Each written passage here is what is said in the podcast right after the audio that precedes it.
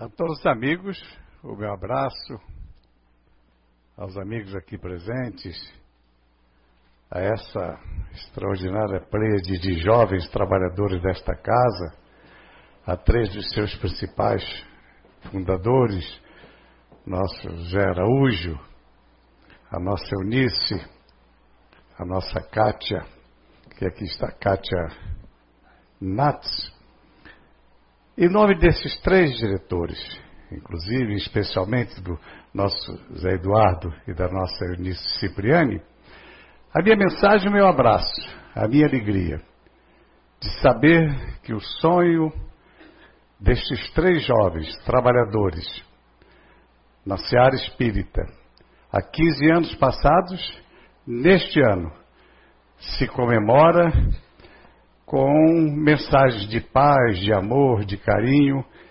E aqui falo e peço licença para dizer aos senhores da felicidade do, do repórter. Dos meus 87 anos de idade, quase 60 de desempenho ininterrupto no jornalismo brasileiro, olha o privilégio que tenho tido através dos anos, de anos e anos e anos por este Brasil afora. E há dois anos estive nesta casa. Conheci o trabalho desenvolvido por toda essa juventude que aqui está. O carinho, o amor fraterno, distribuído a todos. Quantas mensagens levadas aos amigos que aqui estão, aos amigos de Alemar. Fico muito feliz de saber que temos tantos e tantos amigos em dezenas de países nos assistindo nesse instante. Para falar um pouco da história de Chico Xavier, talvez até por um ângulo que, represente, que venha representar para muitos dos senhores e para os amigos à distância algumas curiosidades, se não, quem sabe, algumas novidades. Fatos conhecidos, divulgados em livros, em muitos e muitos trabalhos, entretanto, vale sempre recordar. E principalmente quando nós falamos de data limite. Como esse jovem, culto, inteligente, com a sua equipe jovem como ele, Juliano Posati, conseguiu encontrar nas palavras de Chico Xavier o importante conhecimento, conseguiram penetrar numa pesquisa muito importante, fazer uma pesquisa muito importante para chegar à realização do data limite. Mas é tão profundo, tão sério, tão importante fantasticamente bem realizado esse trabalho, que é este jovem que, com a sua sapiência, com a sua cultura e a sua inteligência, e autor desse trabalho, irá explicar. Mas eu creio que possa trazer aos amigos o porquê termos chegado a este momento. Aos quatro anos de idade, Chico Xavier, segundo temos aí registrado em dezenas e dezenas de trabalhos, tem a sua primeira manifestação eh, no mundo espiritual. Quando aos quatro anos ele se manifesta em determinadas situações, causa espanto aos seus familiares, em especial ao seu pai, que fica na dúvida: trocar o meu filho, será que é meu? Trocar o meu filho? Ou ele é um louco? A primeira manifestação no mundo espiritual de Chico Xavier comprovadamente se efetiva aos quatro anos de idade. Aos cinco, temos aí o registro da história, ele se comunica com sua mãe já falecida e recebe dela todas aquelas lições que iriam fazer parte de sua vida até os 92 anos de idade. Inclusive, aprendeu através daqueles primeiros contatos com o espírito de sua mãe como seria importante administrar, ainda na infância e na juventude, o sofrimento, a dor, a desilusão, sem nunca desistir de trocar tudo isto pelo amor ao próximo. Esta foi, em linhas gerais, a vida de Chico Xavier.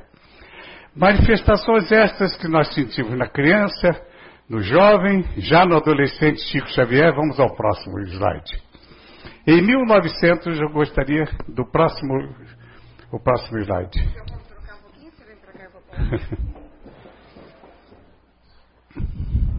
Eu tenho que ficar aqui, então.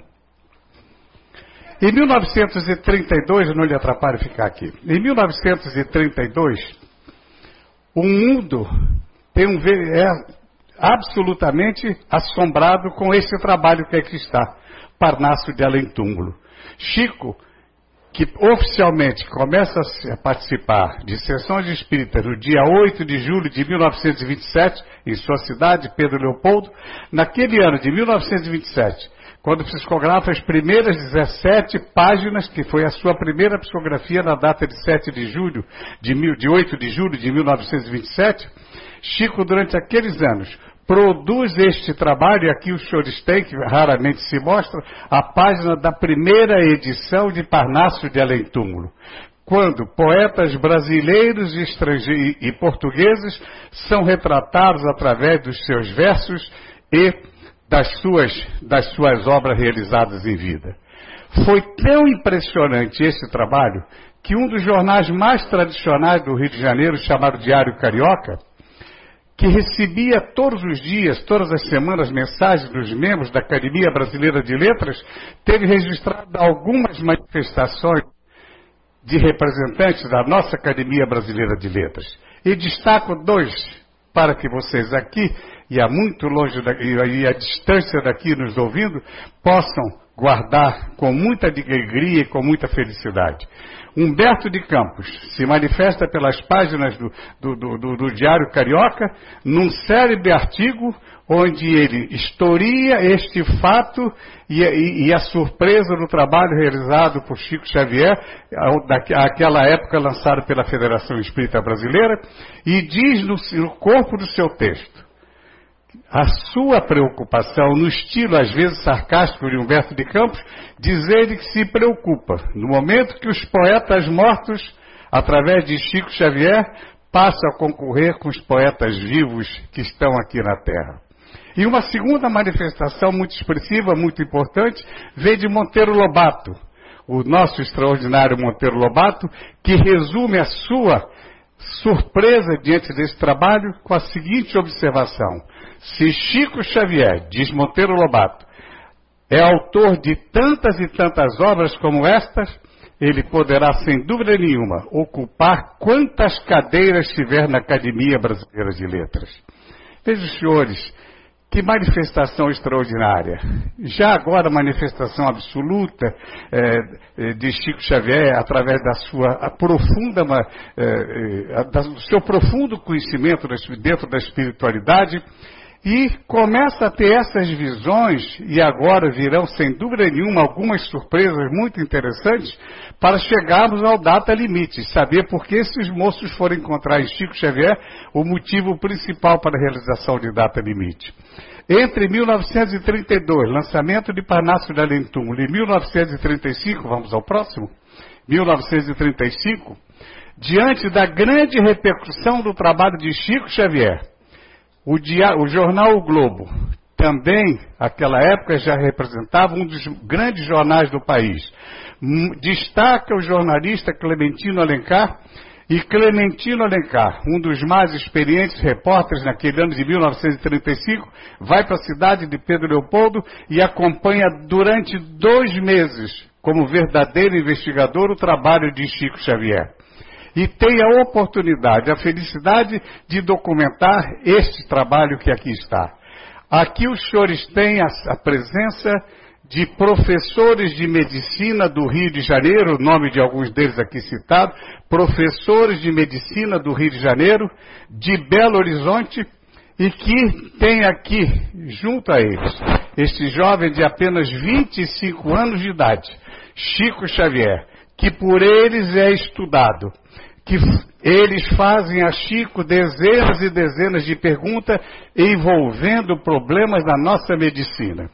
E depois de dois, dois, meses de pesquisa, de investigação, de entrevistas particulares, de conversas particulares com Chico, assistindo às sessões públicas do Centro Luiz Gonzaga, um, em nome de todos, resume a sua, a sua, a sua expectativa ou o seu sentimento com uma única frase. Estamos diante de um lídimo fenômeno, Chico Xavier. Não parou aí apenas o trabalho. essa, essa relação de trabalho realizados por Clementino Alencar, o Globo começa a publicar no mês de maio e durante dois meses, a venda recorde de jornal com a sucessão desses trabalhos. A repercussão deste trabalho corre o mundo. Vamos ao próximo. Vejam quanta coisa Chico Xavier, com 25 anos de idade, já era capaz de dizer a nós e ao mundo. E a surpresa das, do tipo de perguntas que eram feitas a Chico Xavier. Presente naquele grupo de amigos que mostrei aos senhores, estava o gerente do Banco Agrícola Francisco Teixeira da Costa, que inesperadamente formula perguntas sobre o destino da economia brasileira. E Chico, horas após, entrega ao mesmo diante de todos os presentes a resposta a esta pergunta: a economia dirigida é um erro? Este trabalho, esta, este trabalho realizado por Chico Xavier neste ano de 1935, quando mil réis era a nossa moeda, faz com que muitos e muitos dos nossos especialistas em economia passassem a analisar e estudar fenômenos dentro da economia brasileira que hoje ainda são objeto de discussão dentro desta, deste próprio tema. Vejam, senhores, que estamos realmente diante de um fenômeno, sem dúvida nenhuma, inédito, desconhecido no mundo inteiro, numa pequena cidade chamada Pedro Leopoldo. Mas não parou aí a indagação a Chico Xavier naqueles dois meses de atividade lá em Pedro Leopoldo com a presença do repórter do Globo, o próximo. O advogado Geraldo Bering liderava um grupo de advogados, de professores de direito, e juntos estavam naquele grupo que mostrei aos senhores, junto àqueles médicos, alguns, alguns professores de direito, juízes e promotores, e comandantes da Polícia Militar Mineira. Este doutor Geraldo Berg faz a Chico Xavier algumas perguntas sobre direito e verdadeiras lições profundas sobre o direito no Brasil e no mundo são, são apresentadas como resposta minutos após ao doutor Geraldo Berg. Então vejo senhores que a impressão que citar, meu caro Juliano, que aqui com muita propriedade daqui a pouco vai falar de data limite, a impressão que se tem é o seguinte, queriam testar Chico de todas as formas. Então, Chico já falou de medicina, Chico já falou de direito, Chico já, já falou de economia, mas prosseguimos com as experiências que Chico Xavier, de forma surpreendente, através de todos esses anos, nos traz. Vamos ao próximo. 1968, dia 2 de maio. No momento em que esta casa extraordinária está completando 15 anos, no dia 5 de maio de 2000, Bem antes disso, no dia 2 de maio de 1968, estou eu ao lado de Chico Xavier. Depois de um trabalho de pesquisa e de aproximação de muitos e muitos meses, consigo chegar a Chico Xavier esta é a cena em que, minutos após a entrevista, ele vai autografar pela primeira vez uma mensagem diante das câmeras da, de, da televisão Tupi. Pela primeira vez, espíritas e não espíritas vão assistir Chico Xavier psicografando a mensagem. Mas a importância disso, dentro das previsões de Chico Xavier, é que neste exato momento eu faço uma pergunta a Chico Xavier. Durante a série de reportagens que realizei a partir do dia 2 de maio, uma delas foi sobre transplante de coração.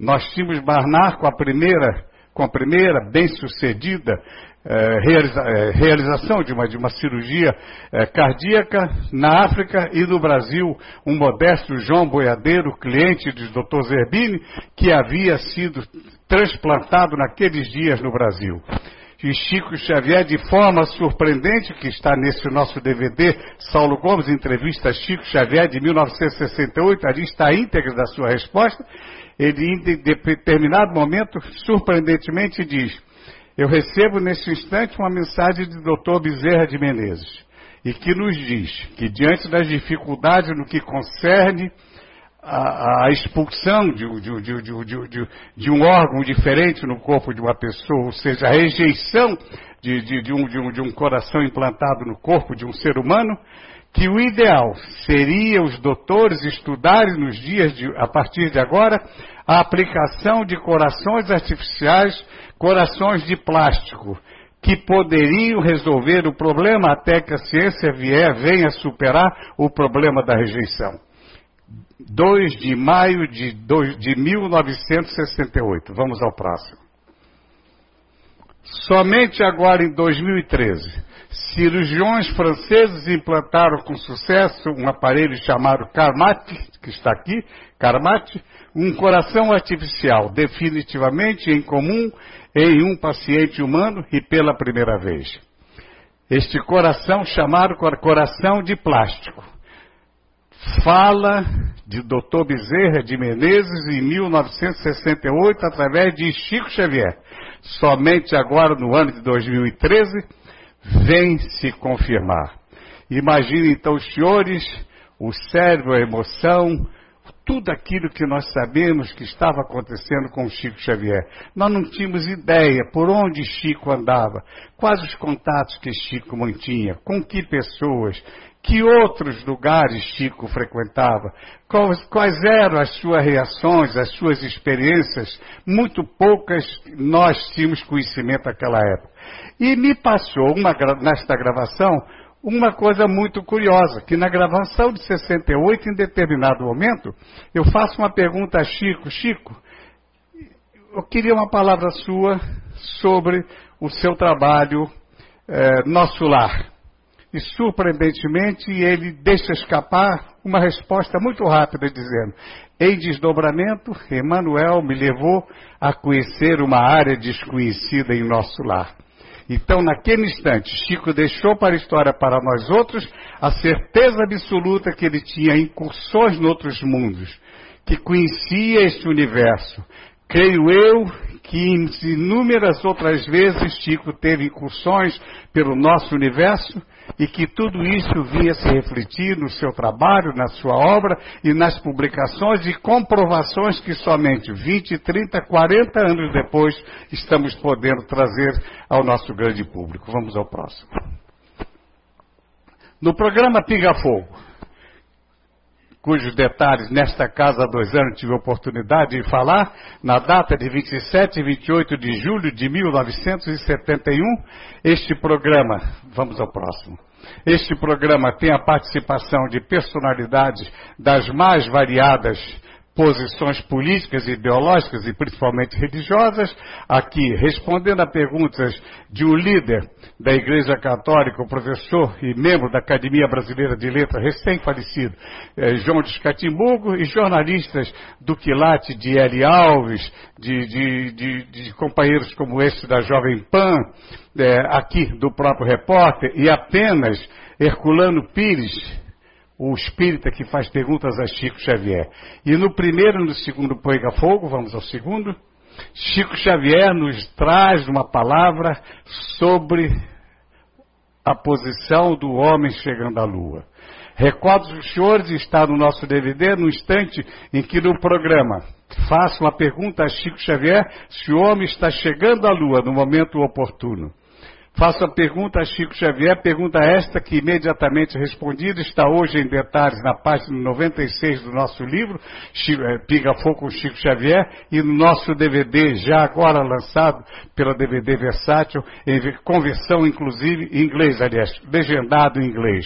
Pois bem, Chico nos surpreende dizendo que, inclusive, as pesquisas na Lua irão permitir ao homem descobrir a presença de água na Lua e que com, a, com, essa descoberta o homem poderá pensar em colocar na Lua e fazer na Lua a sua primeira base para a conquista do espaço.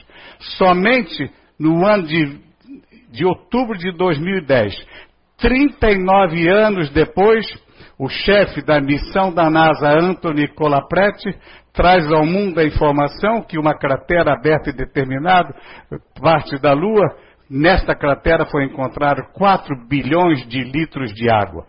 Isto, uma das previsões de Chico Xavier, que sem dúvida nenhuma em detalhes este moço, daqui a pouco Juliano vai mostrar aos senhores uh, o que ele conta e fala e, e, e mostra no Data Limite, este trabalho da NASA vem referendar e vem dar a todos nós e ao mundo a certeza de que o Chico tinha total e absoluto conhecimento das coisas do universo.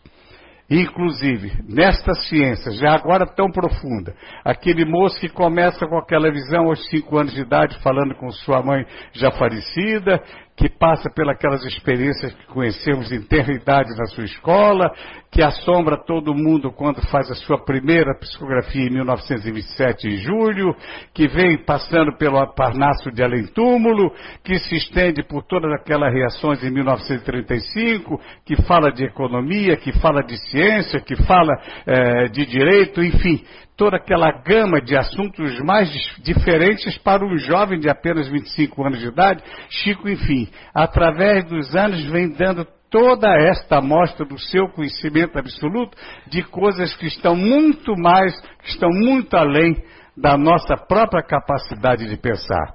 E este trabalho, que, que, traz Chico Xavier no Pinga Fogo e que confirmado é somente no ano de 2010, sem dúvida nenhuma, me parece que foi o trabalho que veio despertar Juliano, sua equipe, da sua pesquisa, para se aprofundar naquilo que ele, com uma propriedade impressionante de cultura e de conhecimento, dentro de instantes, irá com muita segurança e mestria, embora muito jovem, falar aos senhores. Vamos ao próximo.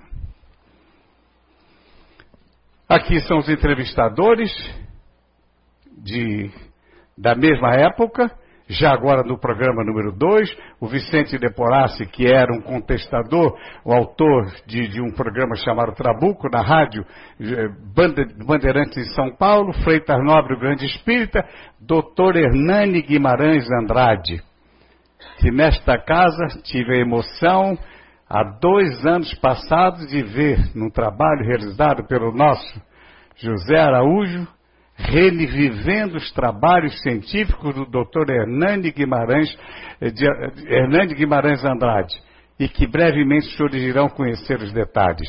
E ainda o Durval Monteiro, jornalista, e mais uma vez o Saulo Gomes. Aqui, Chico se esmera em outras explicações, vamos ao próximo, falando de temas diversos di, diante de um público como este ao vivo, num programa que pela primeira vez reúne no auditório como nunca se viu em nenhum grande programa de entrevista no Brasil. Esta plateia selecionada de espíritas, artistas e de pessoas convidadas especialmente pela direção da TV Tupi, este grande público, e nas ruas do Sumaré, de bairros adjacentes ao Sumaré em São Paulo, uma verdadeira multidão durante a noite e madrugada obrigou a polícia especial, a, a polícia militar a montar um esquema especial para poder organizar o trânsito. Deste ambiente tão conturbado, Chico faz as suas grandes e extraordinárias revelações, que sem dúvida fazem hoje estarmos aqui falando do seu trabalho e principalmente o Data Limite mostrando dentro de instantes o que representou a presença de Chico e as suas falas. Vamos ao próximo. Neste programa. Aqui estão os principais destaques. O que Chico nos fala no Pinga Fogo em, 1900, em, em, em 1971, os senhores têm na íntegra nesse trabalho realizado pela, pela, pela nossa DVD Versátil. E na íntegra aqui está o Pinga Fogo pela primeira vez os dois programas. Alguns dos temas abordados por Chico Xavier. E principalmente destaque para estes temas: contatos com e a chegada do homem à lua. Sobre esses dois temas, os senhores irão se surpreender com que esses moços conseguiram produzir para chegarmos à realização do data limite. Vamos ao próximo. Era tal interesse despertado na ciência por Chico Xavier que estudos profundos logo depois da sua entrevista Pinga, do Pinga Fogo foram realizados e a revista Realidade, numa reportagem assinada por um dos mais competentes repórteres brasileiros, José Hamilton Ribeiro, publica esta matéria em novembro de 1971, logo depois do primeiro Pinga Fogo, com esta com esta manchete, o cérebro normal de Chico Xavier. E esta fotografia do Chico em trânsito, que é uma das mais impressionantes que se conhece ao longo de toda a sua vida.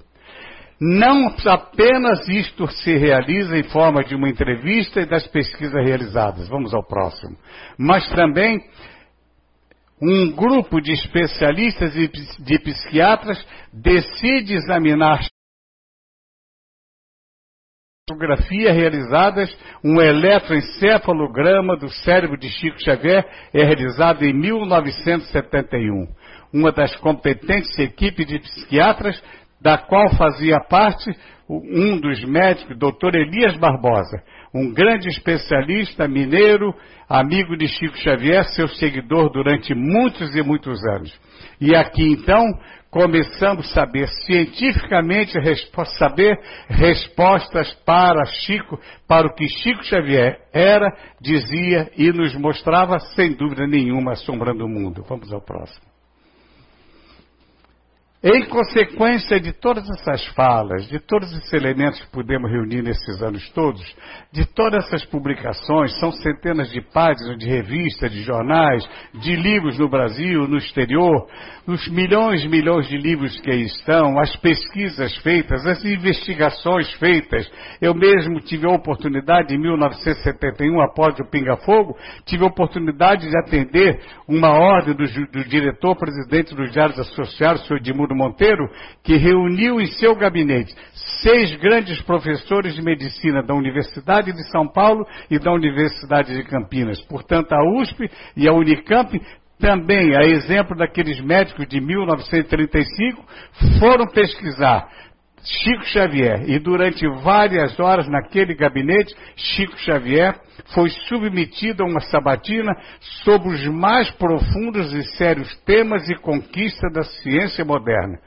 saindo-se de forma espetacular apenas a minha tristeza que o compromisso do diretor-presidente dos diários associados com aqueles cientistas era de não tornar público aquele trabalho que eu creio que a USP e a Unicamp muito breve estará publicando o resultado de tudo aquilo que foi pesquisado naquele encontro com Chico Xavier. Portanto, a soma de tudo que nós podemos mostrar aos senhores, de alguns registros apenas dessa extraordinária, desse extraordinário trabalho de Chico Xavier, nos dá certeza absoluta. E eu vim exatamente a esta casa para participar com vocês de forma tão tranquila, tão segura, de um momento de tanta, de, de tanta emoção nos seus 15 anos de realização. Vim aqui pensando que deveríamos entregar alguns presentes à, à, nossa instituição, ao nosso CEIU. Mas, em verdade, nós é que estamos sendo presenteados, eu em especial, com a minha idade, com o meu trabalho, de estar aqui presente aos senhores, da minha forma simples e da forma que a emoção que mais uma vez me acomete e me permite explicar aos senhores. Nós que agradecemos, mas eu tenho, antes de passar para Juliano Posati, eu creio que tem um detalhe muito importante que posso levantar nesses momentos. Muitos dos senhores já leram que inúmeras mensagens assinadas por Chico Xavier a determinadas perguntas, determinadas indagações, Chico Xavier muitas e muitas vezes assinou Cisco Xavier creio eu que todos nós podemos começar a pensar agora. Teria sido por tantas incursões no universo, por tudo que Chico conheceu por esse universo, cuja revelação única tive a oportunidade de dizer aos senhores foi em 68, naquela entrevista, quando falou das suas, do seu passeio eh, e, e áreas de nosso lar. Seria por isto que Chico assinava até o final de sua vida que ele era apenas um cisco, seria um cisco diante do universo?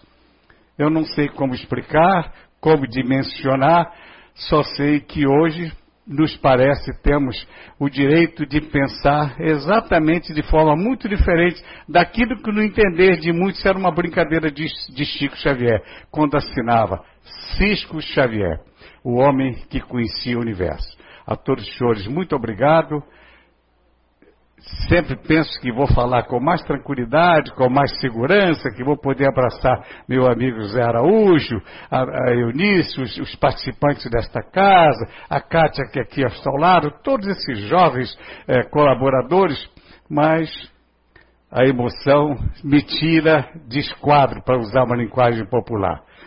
Mas essa emoção é por conta exatamente da felicidade que estou vivendo, 15 anos depois, voltando a Blumenau, esta Blumenau que um dia, como um jovem viajante comercial no dia 2 de setembro de 1950, eu tinha o prazer de ficar em praça pública batendo palmas para o neto de Blumenau, quando aqui esteve o neto do velho Blumenau em 1950, para comemorarmos aqui nesta cidade o seu primeiro centenário. Vejo, senhores, que o repórter realmente está muito velho. Muito obrigado a todos. Paz para os senhores.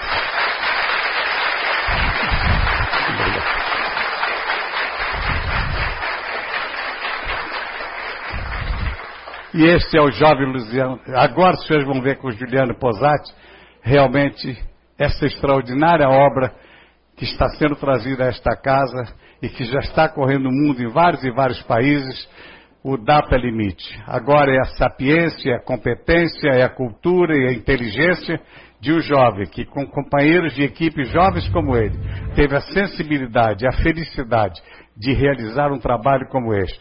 E me sinto muito gratificado se eu pudesse ter um pouquinho de Chico Xavier, eu diria que eu sou, diante disso tudo que gerou esse trabalho, o cisco do cisco Chico Xavier.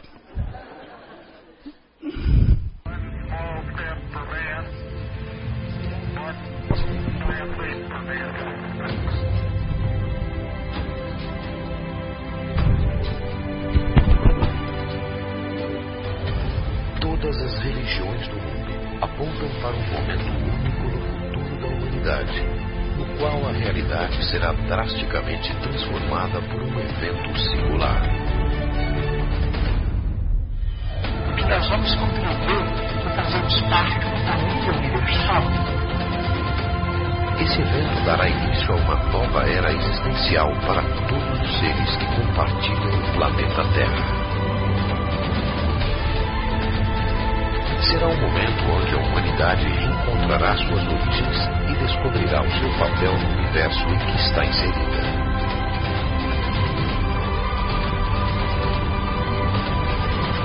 Mas quando isso acontecerá? Teria a humanidade um prazo para adequar sua postura moral a esta nova realidade? Qual seria sua data limite?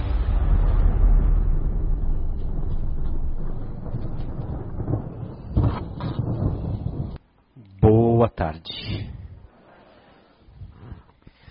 Gente, depois de uma introdução dessa fica difícil, viu, de começar uma palestra, porque o homem é um fenômeno, não é não? Vocês não viram a metade das datas que ele guarda de cabeça, tá? Sabe aquela história de que tem que comer peixe para ter uma boa memória? Seu Saulo comeu um oceano, não é possível, tá? Não, eu, eu sei disso, estou atestando coisa que eu vi. Muito bem, nós vamos falar então sobre o Data Limite segundo Chico Xavier, que é uma, uma produção nossa, um filme nosso, baseado em informações do Pinga Fogo e baseada uh, em informações de um livro chamado Não Será em 2012. Tá? Mas uh, quando a gente foi pensar em fazer essa palestra, a gente ficou pensando se fazia uma palestra sobre a produção e, e ilustrava ela com umas pitadas de filosofia, ou se a gente fazia uma palestra filosófica e ilustrava com pitadas da produção. Me pareceu que seria mais enriquecedor se nós mostrássemos para vocês a nossa jornada filosófica para entender a data limite. Que eu tenho certeza, até o final da palestra vocês vão perceber que é a mesma jornada filosófica que vocês estão percorrendo aqui no CEU. É a mesma jornada filosófica que vai transformar o mundo. Então, por isso, a gente decidiu fazer uma palestra filosófica com toques de uh, de produção, de curiosidades. Bom, vocês vão ver. Eu quero primeiro saber aqui quem é que já viu o Data Limite, só para eu conhecer um pouco vocês antes. Ai, que bom, tem bastante DVD para vender aí fora. é, gente. Boleto de cartão de crédito também tem data limite, né? Custo de produção, vocês me imaginam. O pessoal acha que a gente está nadando no dinheiro. Dá vontade de falar, sabe de nada, inocente. Vamos lá. Bom, eu vou me apresentar para vocês, embora com a introdução que o Saulo fez aí já, né? Mas eu tenho 32 anos, sou casado com a Priscila, minha mulher, sou cachorreiro, Dudu, lindo, né? Um figura. Eu falo para minha mulher que eu amo essas duas criaturas quase que com a mesma intensidade. Mas para ela não ficar chateada que um dia ela alcança o Dudu. quase apanho quando falo isso. Sou bacharel em marketing, fiz estratégia militar. Nasci na região metropolitana da Grande Jundiaí. Vocês já ouviram falar ou não? Eh, São Paulo faz parte, inclusive, né? Da região. Faz parte. Essa aqui é a nossa equipe. Que o seu Saulo fala que é o posar de seus companheiros. Parece uma quadrilha, né? Sou eu, a Rebeca Casagrande. Nós dois trabalhamos juntos no roteiro e na produção, embora a concepção do Data Limit tenha sido da Rebeca. A Rebeca foi a primeira pessoa que viu conexões. Depois a gente foi desenvolvendo, né? E o Fábio, que dirigiu o filme, fez toda a coordenação técnica. A gente fala com o Fábio, é nosso médium de fenômenos eletrônicos, né? Para de funcionar alguma coisa, a gente dá na mão dele e funciona de novo. Muito bem, vamos começar essa jornada. E eu quero trazer para vocês um pensamento de Beth Durgan, que é uma dramaturga com a qual eu fiz um pouco de. tive algumas aulas. A Beth tinha um pensamento que era o seguinte: o verdadeiro inimigo é o cotidiano. Porque ele mata os sonhos que nós trazemos. Olha que profundo isso. O cotidiano é o verdadeiro inimigo. Porque ele mata os nossos sonhos. O que é o cotidiano? O cotidiano é o dia após dia após dia. É repetição de dias, né? aquilo que você faz todo dia. Você já não pensa, você faz no piloto automático. O dia após dia, a repetição impregnada de fatos cotidianos que você, sabe, não é relevante. Você vai repetindo, repetindo. Quando você vê, pum, passou a vida. Esse é o cotidiano. O cotidiano é o tempo espaço. O tempo espaço. Dessa, dessa, dessas três dimensões onde nós vivemos. Quantas vezes você vive uma coisa muito legal, muito bacana, e aí você fala assim, ah, eu queria viver mais isso. Mas amanhã é segunda-feira, eu tenho que acordar cedo, trabalhar, né? Tal, pagar conta, correr atrás das datas limites, né? Não é isso. Então, nós ficamos mergulhados nessa, nessa coisa do tempo e espaço, nessas ocupações cotidianas que nos distraem das verdadeiras urgências, das verdadeiras realidades. E hoje, eu quero convidar todos vocês, através dessa jornada filosófica que nós vamos fazer, a sair um pouco do cotidiano, a fechar um pouco a janela do cotidiano, a sair dessa, desse foco no tempo e espaço para focar coisas absolutas e não coisas relativas, porque o cotidiano ele é relativo. O cotidiano, a, a situação que hoje é uma dificuldade, amanhã não vai mais ser, então é tudo relativo. Agora, tem situações que são absolutas, tem realidades que são absolutas. E hoje eu quero falar com vocês sobre realidades absolutas. Por exemplo, essa notícia da Globo News. NASA diz que encontrará vida fora da Terra nos próximos 20 anos. Gente, não foi o, o Jorge do bar, não foi um professor de uma, né? Uma, não foi Ana Maria Braga, né? Não foi um artista, foi a NASA. A NASA está tendo que abrir o jogo e anuncia que nos próximos 20 anos, no máximo, ela vai encontrar vida fora do planeta Terra. Agora, vocês sabem como é que é a NASA, né? É? Vocês sabem que a NASA já tem GPS desde 1940 na guerra, né? Mas você não comprou o seu GPS em 1940. Né? Nós vamos falar desse tipo de realidades, de realidades absolutas, que mudam e transformam tudo. Tudo que revolucionam. Mas vamos lá, vamos devagar, porque isso aqui tem que ser feito através de um processo que eu chamo de, de os pilares filosóficos do data limite. A gente tem que passar pilar por pilar, porque eles são consequenciais, eles são complementares. Então nós vamos começar a discutir o primeiro pilar para vocês entenderem a filosofia de produção a filosofia da data limite. E o primeiro pilar se chama perspectiva. E perspectiva, vocês vão ver, é uma coisa muito poderosa. Mas, para falar de perspectiva, eu não sou mágico nem nada, mas eu gostaria de realizar com vocês um experimento social e para isso, já disse, não sou mágico, mas preciso de um voluntário. É, tipo uma pessoa que levanta da cadeira e vem até aqui na frente. Ah? Pode ser? Eu aponto também, eu tenho uma mediunidade de dedo. Opa! Maravilha! Como é que você chama? Sobe, sobe aqui no Patrícia. Não vai doer, tá? Não, não dói. Não dói muito.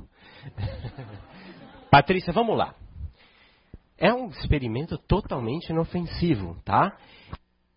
Eu quero que você diga para o pessoal aí qual é a cor do cartão que eu estou segurando. Um lado preto, outro amarelo. Menina, como assim?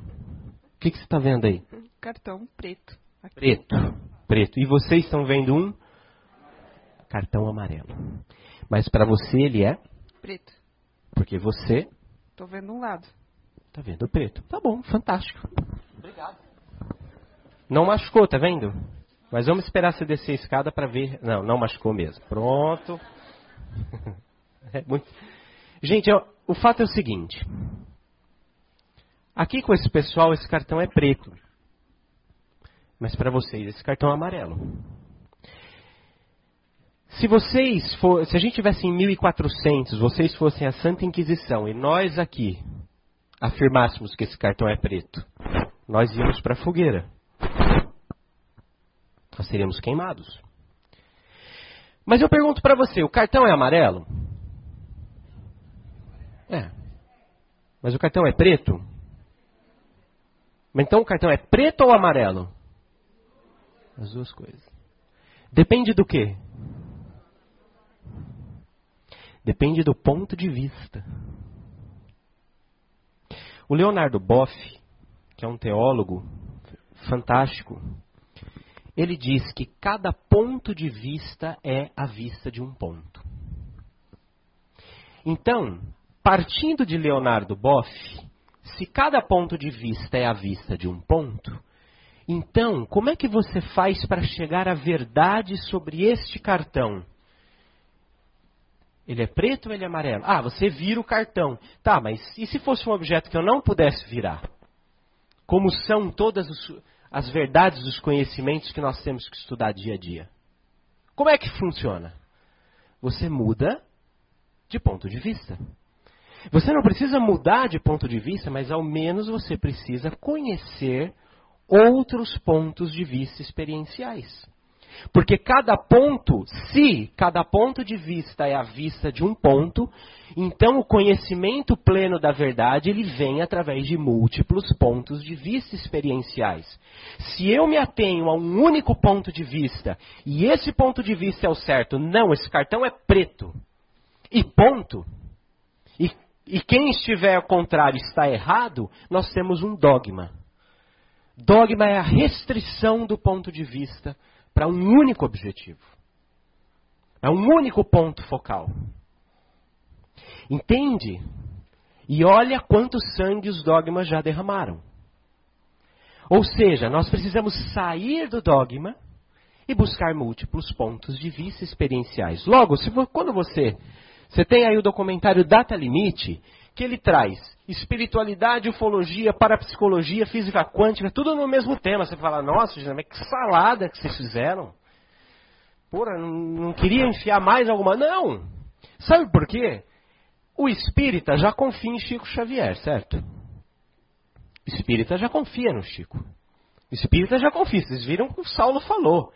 É, é extraordinário, não tem um dia que não seja extraordinário.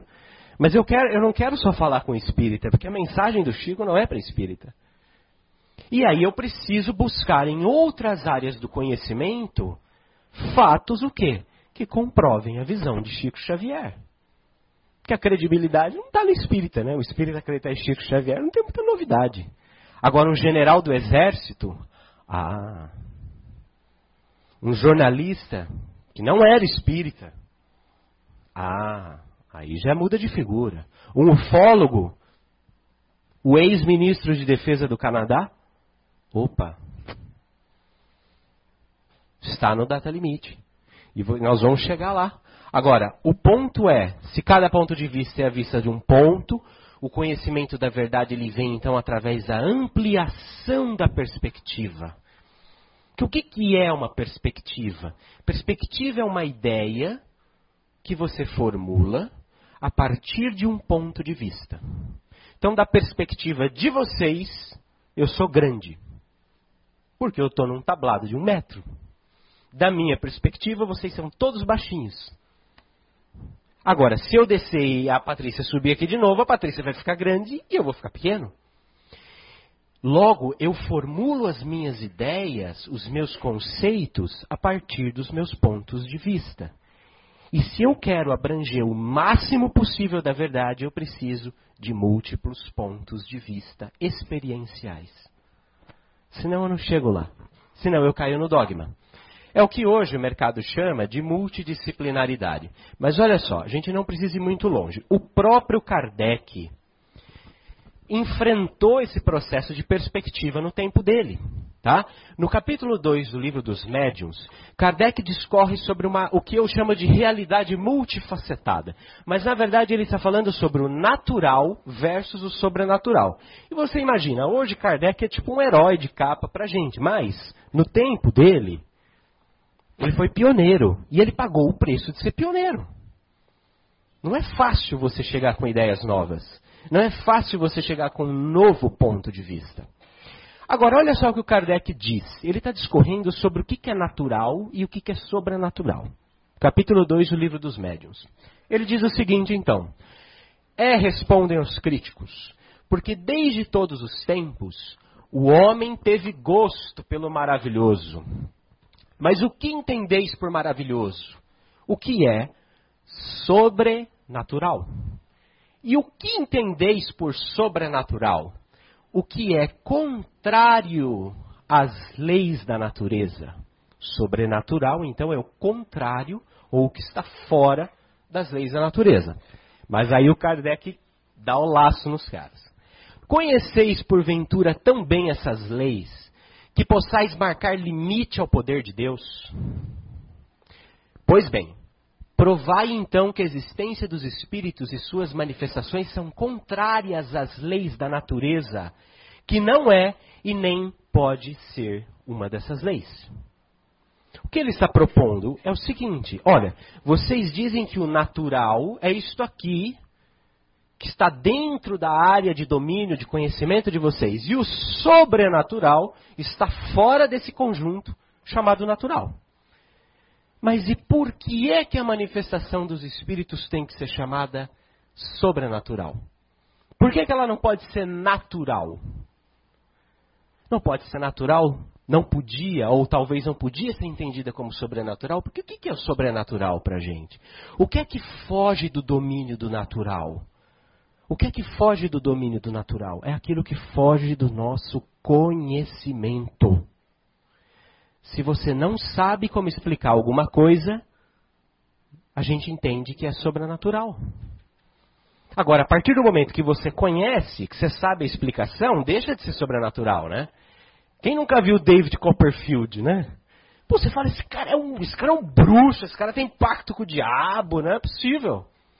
Aí vinha o Mr. M e mostrava como é que era o truque. Você falava, ah, meu, não acredito. Não é isso. Olha só sobrenatural passa a ser natural pelo conhecimento. Vou contar uma história para vocês bem ridícula, que envolve um interlocutor ridículo, que no caso sou eu. eu passei as férias num clube no final do ano e tem, é um sítio assim lindo. E eles, eles privilegiam a observação das estrelas. Então todas as pouco de luz que tem à noite, ela está apontada para baixo. Então assim fica um breu maravilhoso. E tem uma área de, de exercícios nesse, nesse clube que é para você ir lá meditar e tudo mais, uns jardins bonitos, uma coisa bem bacana. Só que era fim de ano. E eu sofro com calor, eu suo em bicas. Eu falei, ah, vou à noite fazer uma, uma meditação, né? Final de ano, data limite, aquela coisa toda. Você fala assim, acho que é bom a gente dar uma alinhada com a, com a espiritualidade. O que foi? Sobrenatural ou natural? Bom, enquanto ele vai mexendo, eu vou contando as histórias aqui. Bom, vocês imaginem o seguinte: resolvi ir à noite. E resolvi ir sozinho, porque eu não ia levar minha mulher para meditar, né? Porque o lugar fica a uns 900 metros da onde a gente estava, das casas, né? Aí você leva tua mulher para meditar com você, até chegar a meditação, ela vai repassar tudo, lista de mercado tal. Falei assim, não, eu vou sozinho. Boa noite, vou sozinho. E muito metido a besta, falei, e vou sem lanterna. Você imagina, na hora que eu cheguei na estrada, estradinha assim, né? Que levava até, o, até a área de treinamento, essa área de, de, de meditação, não tinha nem as lâmpadazinhas no chão que tinha na outra área. Breu, breu, breu total. A hora que eu parei na frente dessa estrada, gente. Zé, pode usar uma palavra meio não tão sofisticada para descrever a sensação? Tudo bem? Gente, mas é um cagaço. Um cagaço. Ó, vocês não. É, cagaço. Não tinha o que falar, mas me tremia do calcanhar à nuca. Tremia. E eu não sabia nem porquê. Mas o medo, medo, medo, medo, aquele brilho, mas eu fui me arrastando, né? Porque nessas horas você tenta se livrar. Não, imagina, produzir um filme espírita. Sou amigo de Saulo Gomes. Que vou ter medo? O homem que passou em jangada e não sei mais o que. Eu falei, não, eu vou, vou. E fui me arrastando. E ao, à medida que eu ia me arrastando naquela escuridão, gente, as árvores, elas estavam monstruosas, o vento fazia curva. Ah, olha, era qualquer estalada era um capeta. Ah, Jesus amado. E tremia, e tremia. Aí eu resolvi, porque eu sou muito racional, né? Aí eu resolvi fazer tipo um checklist do cagaço. Então eu falei assim, do que é criatura que você está com medo? Estou com medo de espírito? Eu falei, não. Eu sou um espírito também, né? Não tem problema. Estou com medo de ET? Falei, de jeito nenhum. Depois do data limite, tô é louco para conhecer um ET. Queria que fosse no escritório, tomar um café. Estou com medo de bicho. Falei, ah, pode até ser medo de bicho, mas nada que um grito meu não assuste mais ele do que ele a mim, né? Estou com medo de ladrão? Falei, não, o clube está cercado. Sabe quando você vai fazendo o checklist?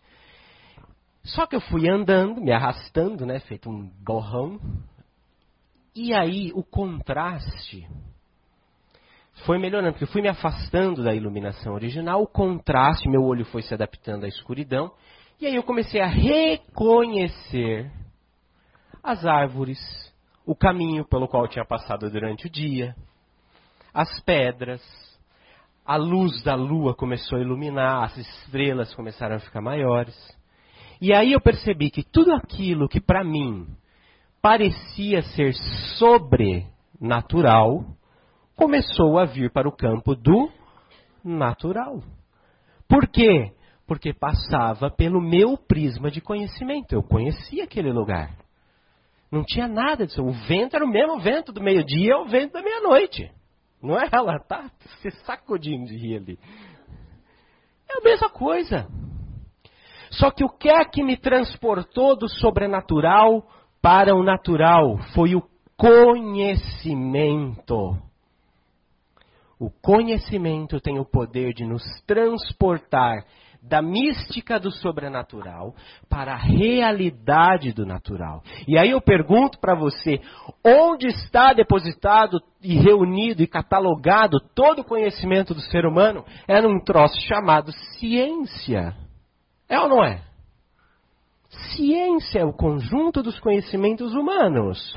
E não por acaso este homem do qual o senhor já ouviram falar muito nesta noite, disse no Pinga Fogo de 71: Nós estamos no limiar de tempos novos em que a ciência descortinará para todos, nós todos, um futuro imenso diante do universo.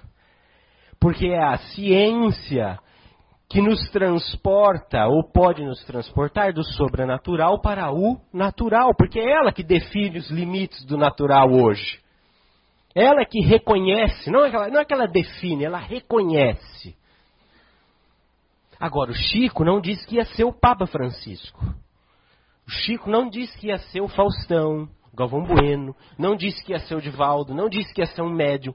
O Chico disse a ciência. A ciência vai nos levar, vai nos mostrar esse universo, essa, essa coisa maravilhosa, ela vai descortinar um futuro diante do universo. Olha só. Aí, veja bem. Vamos falar de ciência então, né? Vamos falar de ciência então. Porque isso aqui tudo é uma jornada o quê? De perspectiva. É o primeiro ponto que nós estamos. Então vamos ver que perspectivas a ciência nos trouxe. Essa aqui é uma foto do planeta Saturno, realizada pela sonda Cassini em 2013. Tá? Essa foto, ela ficou mundialmente famosa. Né? Cassini passou por Saturno, então ela faz essa foto e o Sol está atrás de Saturno. Vocês estão vendo bem aí? Então o Sol está atrás e a gente vê o reflexo nos anéis de Saturno e tudo mais. E esta foto ficou mundialmente conhecida. Você sabe por quê, Patrícia? Porque você está nela, criatura. Você, você, você, você e todos nós estamos nessa foto. Bem aqui, ó. Bem aqui. Tal qual a primeira foto do, do horizonte lunar tirada em 69 causou uma revolução de pensamento no mundo, porque ao invés do pôr do sol na lua se via o pôr da terra, né? Era a terra caindo no horizonte. E aquela foto daquele globinho azul no horizonte lunar nos fez perceber que muçulmanos, católicos, judeus, protestantes, evangélicos, espíritas, eh, budistas, xamanistas, todos nós morávamos num condomínio chamado Terra. Num único planeta, naquela bolinha azul. Agora, esta foto já nos levou ao ridículo. Porque não é que nós estamos num globinho, nós estamos nesse pontinho. No céu de Saturno, nós somos uma estrela. E Saturno está logo ali. Saturno está logo ali. O nosso Sol, isso é um dado do SETI Institute, o nosso Sol é uma estrela, uma estrela de 400 bilhões de estrelas da nossa galáxia, que por sua vez é uma galáxia de 100 bilhões de galáxias do universo mapeado até agora, porque tem uma boa área que ainda não está mapeada. Só assim, a gente sabe que cada galáxia tem um tamanho, né? Tem galáxias maiores e menores do que a nossa. Mas vamos jogar assim, só para fazer uma conta que todas as galáxias sejam do tamanho da nossa galáxia, que todas as galáxias tenham 400 bilhões de estrelas, 400 bilhões de sóis. Então nós estamos falando de 100 bilhões de galáxias vezes 400 bilhões de estrelas. Isso dá um número que é 40, 40 sextilhões ou exilhões de estrelas. Exilhão é o número seguido por 18 zeros, tá? Só para tentar imaginar, caso você seja melhor com número do que com fala. 40 exilhões de estrelas. A gente também sabe que cada estrela, umas tem mais planetas, outras menos planetas. Mas vamos jogar assim, só para fazer uma conta rápida, que todas tenham nove planetas como a nossa estrela? Então, 9 vezes 40 exilhões de estrelas. São 360 exilhões de possíveis planetas. Aí o sujeito me pergunta assim no café: você acredita em vida extraterrestre? Fala, meu filho, primeiro que é muita pretensão chamar de extraterrestre, né? Porque dá a impressão que a Terra é o centro. Pô, não é que acredito, cara. Isso é matematicamente óbvio. Entende? A gente já não tem que discutir, isso foi uma discussão nossa de produção, a gente não tem que discutir se existe ou não vida fora do planeta Terra. A gente já parte do fato de que há, ponto. 360 exilhões de possíveis planetas? Ah.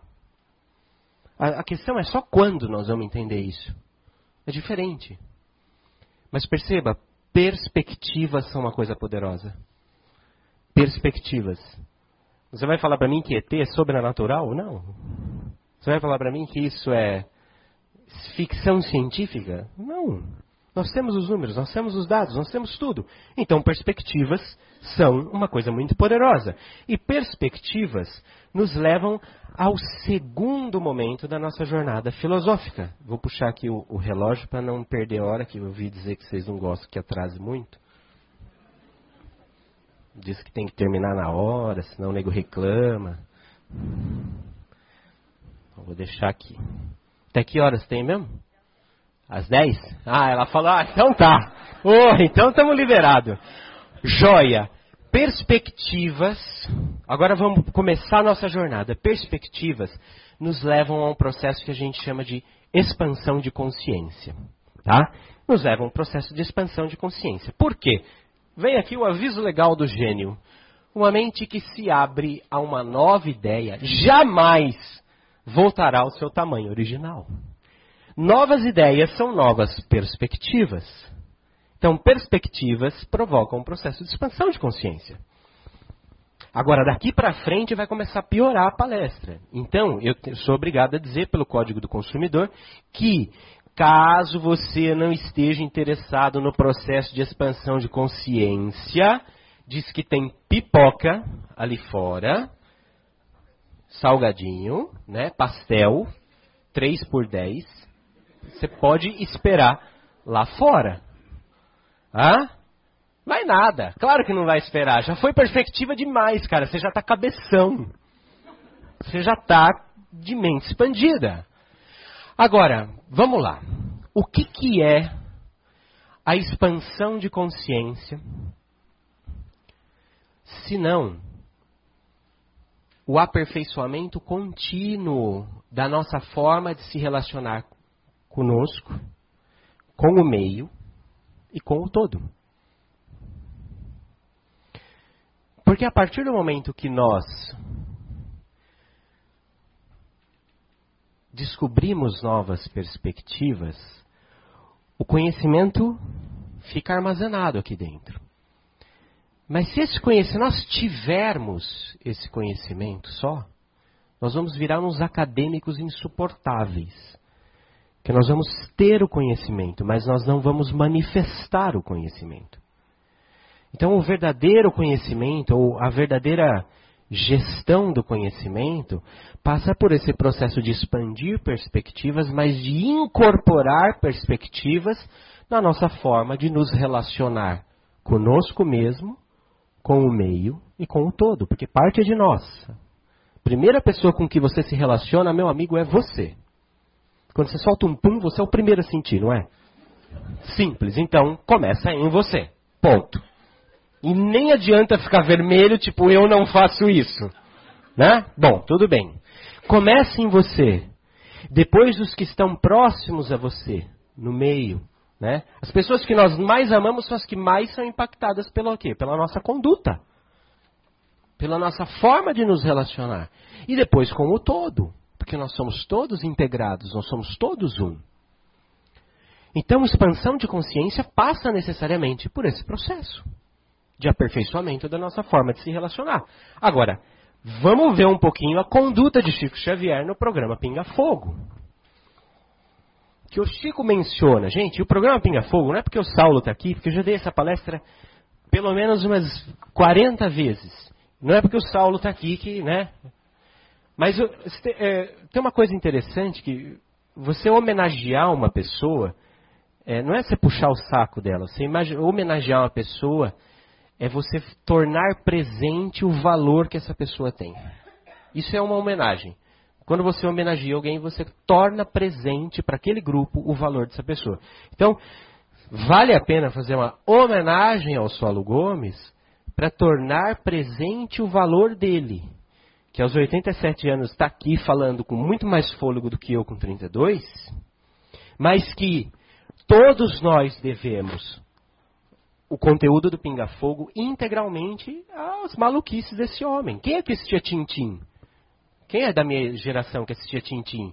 Gente, eu tô muito velho. Ou, ou o Tintim não era famoso aqui, mas eu adorava Hergé. Esse homem é o Tintim, só não tem o cachorro. E nossa, rintintim, pode ser. Ah, desculpa. Problema semântico, né? Ele leva. Os, quando o Saulo leva o Chico pro Pinga-Fogo, que ele é sabatinado de perguntas, você imagina a reação da coisa.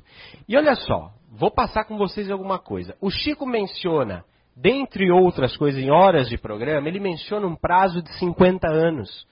Ele menciona preocupa, uma preocupação com a questão nuclear. Guerra, de extermínio, preocupação nuclear. Ele menciona a chegada de uma nova era e ele, pasmem, menciona o contato com seres de outros planetas. Em 1971. Caras senhoras e senhores, deixa eu lembrar o que era 1971 para vocês. Não tinha Star Wars em 1971. Não tinha ET. Não tinha contatos imediatos de terceiro grau. E Star Trek tinha sido cancelado há dois anos porque não tinha dado audiência. Entendeu o que é 71? Em 1971, contato com seres de outras civilizações era ficção científica e não dava ibope. E não dava ibope. E o Chico vai e fala sério de contato com seres de outras civilizações no Pinga Fogo, que era um programa político. Dá para comparar com o Roda Viva de hoje, seu Saulo? Roda Viva, TV Cultura? Não, era muito mais importante, né? Porque era o único. Você imagina um cara né? O precursor do Roda Viva, vamos falar assim. Agora, Chico, você vê pelo pinga-fogo inteiro que ele estava muito à frente do tempo dele. Isso que o Saulo falou do coração de, do coração de plástico, vocês viram, da empresa francesa Carmat. Se vocês pegaram no segundo DVD do Pinga Fogo, que é um trecho que a gente reproduz no Data Limite, quando fazem a pergunta para ele, ele responde assim meio pausadamente, como se estivesse ouvindo alguém no ponto e falando. Só que em 1971 não tinha ponto. E aí você percebe, nessa resposta, inclusive, que o Saulo pergunta para ele assim do coração, ah, como é que vai ser o destino dos transplantados no Brasil? Você percebe que ele começa a falar, aí tem hora que ele dá uma pausinha, ele faz, dá uma risadinha meio de sem vergonha, assim, e você vê que ele, ele, fala, ele, ele parece, ele dá uma pausa e fala, então a ciência deve prosseguir com quanto, aí dá aquela risada, não deva desprezar os órgãos chamados de plástico. Ele tá, gente, parece que ele está falando assim, que que esses caras estão mandando eu falar aqui? Que mico! Que mico, cara! 1971 falando de coração de plástico. Nego vai jogar alguma coisa em mim nesse auditório. Você percebe esse processo de clareaudiência dele? no Pinga Fogo. E esse trecho a gente fez questão de colocar no Data Limite, porque a gente viu o Pinga Fogo mil vezes para poder fechar o filme. Ele estava muito à frente do tempo dele. O Geraldo, que é um dos nossos amigos de Belo Horizonte, que frequentava a casa do Chico também todo final de semana, disse que em madrugada de, de terminava a sessão, né, como aqui, e aí disse que o Chico gostava de sentar, comer um bolinho, um cafezinho, aquelas coisinhas de mineiro, né? Cafezinho, bolinho, pãozinho de queijo. O Saulo mesmo contou pra gente que a especialidade dele era doce de abóbora, gostava de cozinhar e tal. E depois da reunião, disse que eles sentavam para bater papo, conversar, gente, porque o Chico é um, um santo, né? A gente acha que. É, é, a gente tem uma visão de cinema, né? Acha que porque o cara tinha premonição ou preconição, baixava uma luz, tocava uma música, rufavam os tambores, o olho dele ficava de outra cor, ele ah, ah, via lá no espelho o futuro, ah, bum, volta. Gente, é, se você pensa que é assim, você assistiu muito documentário sobre Nostradamus, não é assim, não, não tinha nada a ver, o Chico era natural. E o Geraldinho contando pra gente, né, que é, Diz que eles estavam à noite conversando, aí disse que o Chico dá uma paradinha. Sabe quando você para, você fica olhando assim, fixo para um ponto? E aí diz que ele vira pro Geraldinho e fala assim, Geraldinho, o que, que é multimídia? Em 1986, tá? O que, que é multimídia? O Geraldo falou, sei lá, Chico, nunca ouvi falar disso. Seja lá o que mídia for, deve ser um monte delas, né? Uma em cima da outra, multimídia. E aí o Chico devolve com a mesma simplicidade. Ah, não, porque tem um espírito aqui me dizendo que no futuro o evangelho será propagado por multimídia. E volta pro bolinho, pro cafezinho, pro pãozinho de queijo. Entendeu? Mineiro. Mineiro, gente. É o Chico, mas é mineiro. É isso. Natural. Ele estava muito à frente do tempo dele. Mas o que fica muito claro, o que ficou muito forte, é que por mais de três vezes ele fala da preocupação nuclear. Nuclear. Tá bom. Aí a gente foi atrás para saber o que, que é essa tal de catso de coisa nuclear. E aí, olha, a gente está com um contraste meio ruim aqui, não está mostrando, mas isto é um mapa mundi, acreditem em mim, tá? Uh, eu fui atrás disso aqui, isso aqui é um boletim dos cientistas atômicos, publicado em, 2000 e, em 2009 no jornal britânico The Guardian, e ele, ele mapeia o arsenal assumido de ogivas nucleares. Fazendo uma Breve revisão histórica, já que nós estamos no Wikipedia. Ogiva nuclear é uma bomba como aquela que caiu em Hiroshima e Nagasaki. Sabe aquela? Uh, levanta o cogumelo. Né? Essas bombas aqui, elas variam de 50 tons, que poderiam mandar Blumenau pelos ares, até 100 megatons, que poderiam mandar a região metropolitana da Grande São Paulo pelos ares, mais um pedaço de Jundiaí, Sorocaba, Guarulhos, Santos, para ter uma ideia de intensidade. Dentro desse arsenal varia a proporção. Então, como é que está aí a questão nuclear? Estados Unidos tem 4.075 ogivas nucleares. 4.000, tá? Grã-Bretanha, 192, França, 300, Israel, 200, Irã diz que não tem nenhuma, agora desativou, etc e tal. E esperto é o gato, né? É, Paquistão tem 15 ogivas, Índia 75, China 176, Coreia do Norte, do gordinho lá, que aparece na TV, né? Duas ogivas e Rússia 5.192 ogivas nucleares. Repara que são esses países que aparecem sempre no seu noticiário. Será que é por acaso? Imagine que você está no ônibus. Entre uma senhora com uma cesta de frutas, entre uma mãe com um nenezinho, entre o senhor com uma R15. Ele chama atenção, né? Tipo, chama, né? Não é à toa que esses caras estão no seu noticiário todo dia. E nós temos 10.327 ogivas nucleares hoje. São o arsenal assumido do planeta Terra. Assumido. Tá? Então, 10.327, segundo algumas pessoas que nós consultamos, seriam capazes de destruir o planeta Terra 80 vezes consecutivas. Então eu acho que a espiritualidade realmente tinha uma razão para estar preocupada com a questão nuclear. Eu desconfio disso. Aliás, ela tinha 10.327 razões para estar preocupada. Mas vamos mais a fundo da questão da guerra. Porque o Chico, quando fala da questão nuclear, ele sempre fala assim: olha, se nós não entrarmos num conflito de proporções imensas, se não entrarmos num, numa guerra de choques destrutivos, se as potências do mundo conseguirem se suportar, ele vai falando isso ao longo de todo o pinga-fogo, tá? A gente falou, mas se, se, se, se, se. E ele fala ainda, num prazo de 50 anos. Porque os críticos do data limite, eles vão, vão falar assim, ah, é, mas os espíritos superiores não marcam datas. Eu falo, colega, vamos conversar aqui. Eu sou um espírito inferior e eu marco datas. Né? Eu sou um espírito inferior e eu marco datas. Todos nós temos datas, temos cronogramas, temos planejamento. A agenda evolutiva universal não pode ter data. E outra, o que, que são esses 50 anos? Vai acabar o mundo? Ah, é o calendário maia, vai cair um meteoro? Não, não é nada disso. A gente foi atrás disso, porque o Chico fala dos 50 anos. Mas o que, é esses 50 anos? E aí tá que nas madrugadas de Uberaba, o Geraldo, lemos que está aqui, interroga o Chico sobre a questão de um encontro das potências celestes no nosso sistema solar.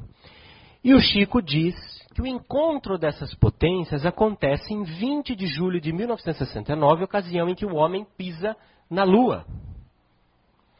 Então, ao mesmo tempo que as potências celestiais estavam preocupadas com a questão nuclear, a chegada do homem à Lua é considerada um avanço. Porque você não chega à Lua sozinho, né? Você precisa de cooperação, você precisa de tecnologia, você precisa de pesquisa, você precisa de compartilhamento de informação para chegar à Lua. Logo, realmente é um pequeno passo para um homem, mas foi um grande salto para a humanidade. E aí que o Chico começa a explicar que essas potências se reúnem e, ao mesmo tempo que elas percebem o avanço com a chegada do homem à Lua, elas também percebem o problema nuclear, gente, que nós estamos sentados num barril de pólvora. E aí elas decidem conceder um prazo de 50 anos para avaliar a evolução moral do planeta Terra. E estabelecem que se nestes 50 anos o homem não entrar num conflito nuclear destrutivo, que assim, não, não tem coisa, não dá para entrar num conflito nuclear que não seja globalmente destrutivo com 10.327 ogivas. É tipo, uma, sabe aquelas experiências de reação em cadeia que você enche uma sala de ratoeira, aí você solta uma pena, aí todas elas disparam? É a mesma coisa. Agora, se a humanidade vence este prazo, que finda em, em julho de 2019, então o que acontece? Hã? Nada por enquanto, calma. Vocês viram meu currículo, eu sou formado em marketing. Então, data limite, tem que chamar atenção. Mas o que acontece?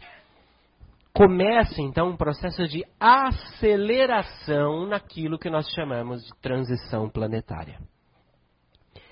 E, nos relatos registrados no livro Não Será em 2012, dessa conversa do Geraldo Lemos com, Marle, com, com o Chico, do qual a Marlene também também testemunhou, ele começa a falar que se a gente vence esse prazo, os avanços científicos vão ser extraordinários.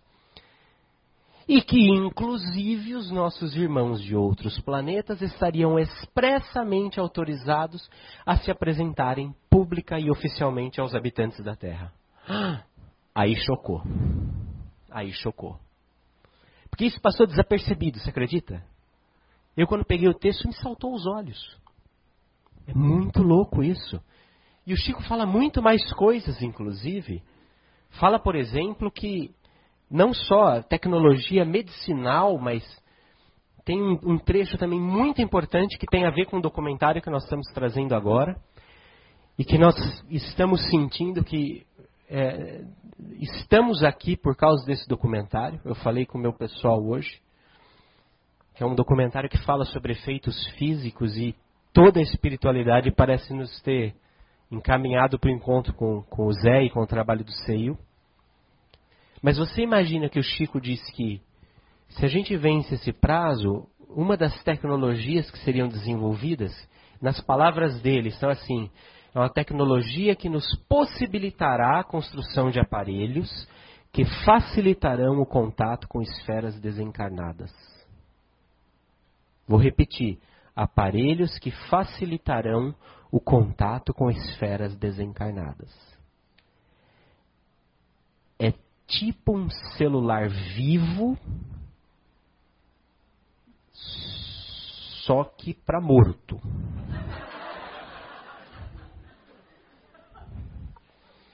É um oi para quem já foi. Um TIM realmente sem fronteiras. Segura essa informação, nós vamos voltar nela, mas vai matutando aí. Perspectivas geram expansão de consciência. E a expansão de consciência provoca o quê? Um desejo de integração cósmica. Por quê? Porque na casa do meu pai há muitas moradas. Se não fosse assim, eu vos teria dito. Na casa do meu pai há muitas moradas. João 14, 2. Aliás, é engraçado porque essa frase é meio irônica, né? A gente tem uma mania de ler, ler é, Bíblia como se fosse um padre que ainda canta em latim, né? Se a casa de meu pai há muitas moradas, se não fosse assim eu vos teria dito. Fica sem interpretação nenhuma, né? Sem entonação nenhuma. Mas me parece que ele estava meio de sacola cheia quando ele falou isso aqui. Olha, gente, é o seguinte: na casa do meu pai tem muita morada, entendeu? Se não fosse assim, eu teria falado. Mas eu estou falando. Poxa, tem muita morada, né? Parecia óbvio já para ele. Melhor do que isso. Nós vamos compreender que fazemos parte de uma família universal, que não somos o único mundo criado por Deus. Chico Xavier, em 1971 no Pinga Fogo. Respondendo a pergunta do jornalista da Rede Globo, que foi feita pelo Saulo Gomes, que não estava lá. Não é isso? Estou ficando bom, seu Saulo. Estou convivendo com o senhor. Agora, Jesus, Chico Xavier, nós somos o quê? No ponto de vista religioso, certo? Espiritualista. Agora, o que me dizer quando o ex-ministro de Defesa do Canadá começa a dizer as mesmas coisas que Chico Xavier disse em 1971, só que dessa vez em 2012, dentro do Congresso americano. Opa! E foi o que ele disse. UFOs, ou objetos voadores não identificados, são tão reais quanto os aviões que voam sobre as nossas cabeças. Quem aqui viu um avião hoje? Levanta a mão. Gente, avião não existe. Não passa avião aqui? Não passa. Então não existe avião. Avião não existe. Bimotor. Aí vê. Helicóptero. Avião não existe em Blumenau. Me recuso a acreditar. Se ninguém viu, não existe. Agora, a gente não viu, não existe. Eu falo para pessoal em São Paulo, você imagina. Congo, Congonhas, né? Avião a cada 30 minutos pousando. Pessoal que mora na rota já cola o copo na mesa. O avião passa, o copo vai, né? Agora, se você perguntar para essas pessoas quantos aviões você viu hoje, ela vai falar assim: ih, nenhum. Por quê? Porque não está olhando para cima, tem mais o que fazer. Está preso o quê? Ao cotidiano. Está preso ao cotidiano. Está envolvido com as atividades do quê? Do tempo e espaço. Não vai ficar lá olhando para cima, fica um bobo alegre. Só que se a gente olhasse mais para cima, a gente não só ia ver aviões.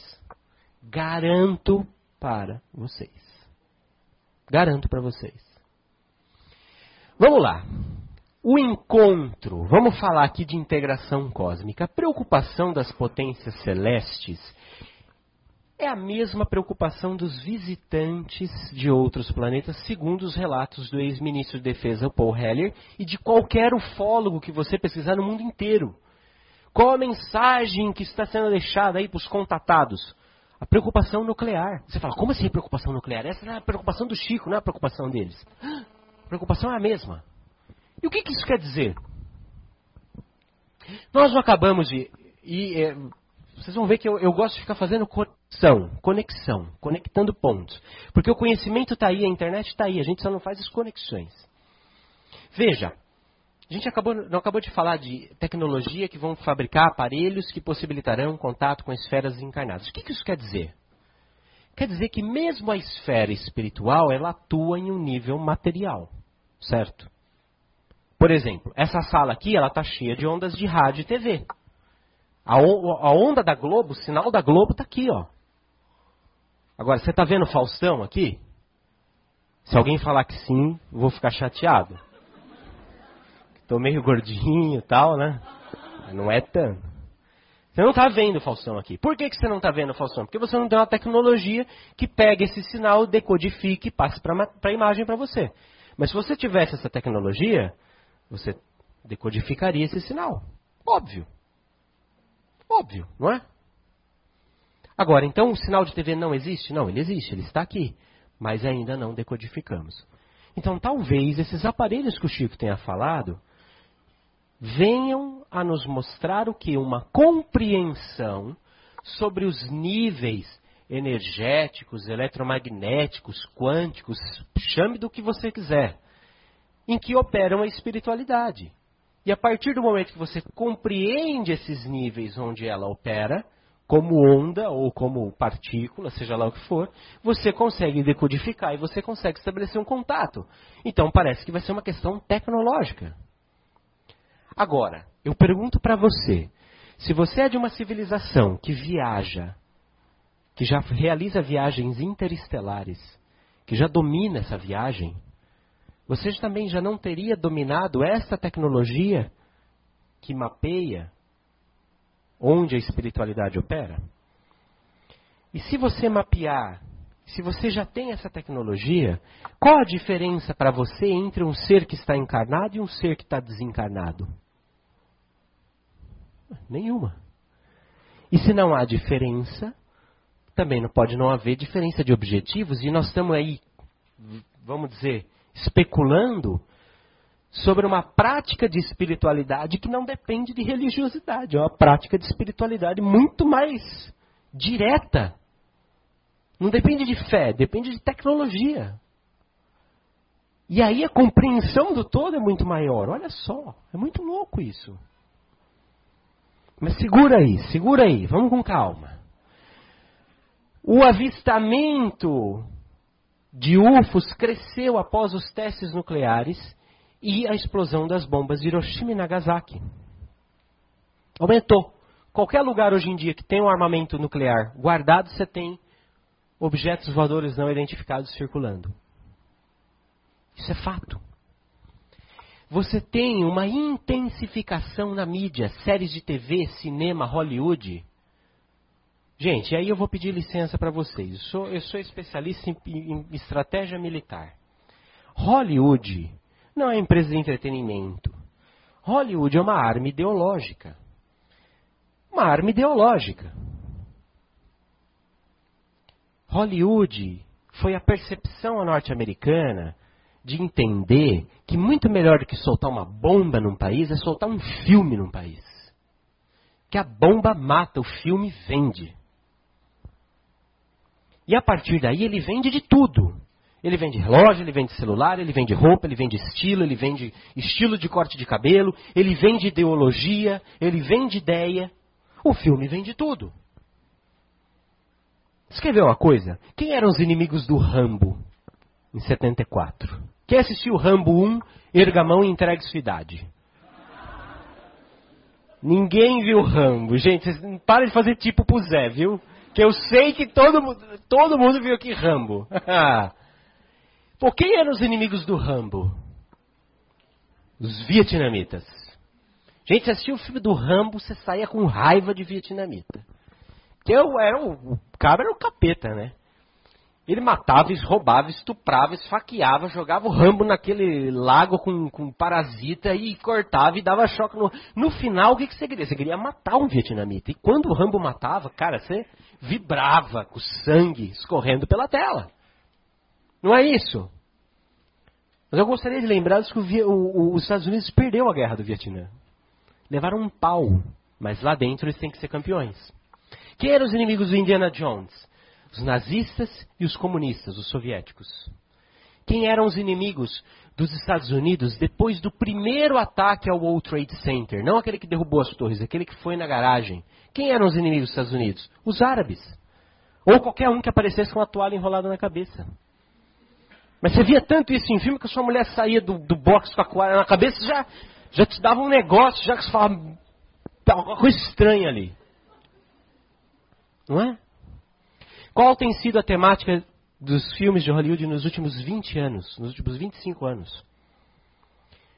Encontro com civilizações de outros planetas, superhumanidades, ou seja, seres humanos que desenvolveram plenamente as suas capacidades parapsicológicas, telepatia, telecinesia, preconição, clarividência, telecinesia. Já falei? Já falei. Essa tem sido a temática dos filmes. E mais do que isso, minha gente, você tem hoje Google, YouTube, redes sociais, você tem um fenômeno global de acesso irrestrito à informação.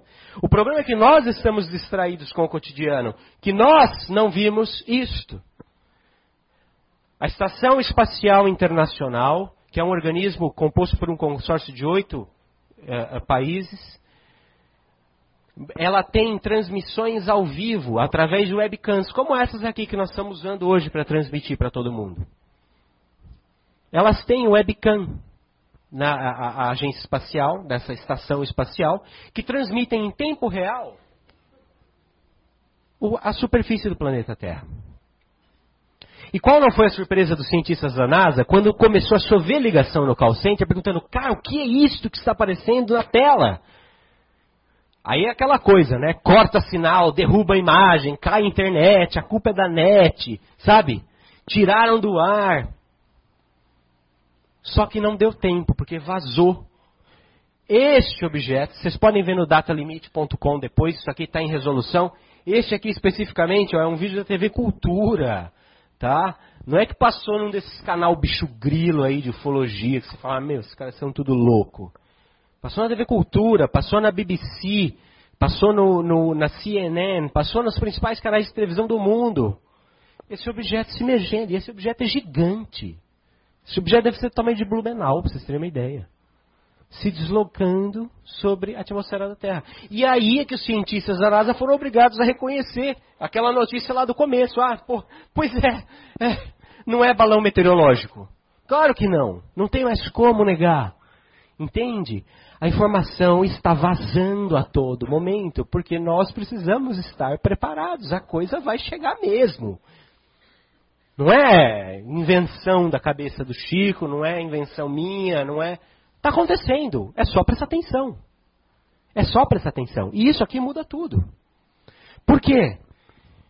Porque essa integração cósmica da qual nós estamos falando vai nos levar a compreender o nosso papel no todo.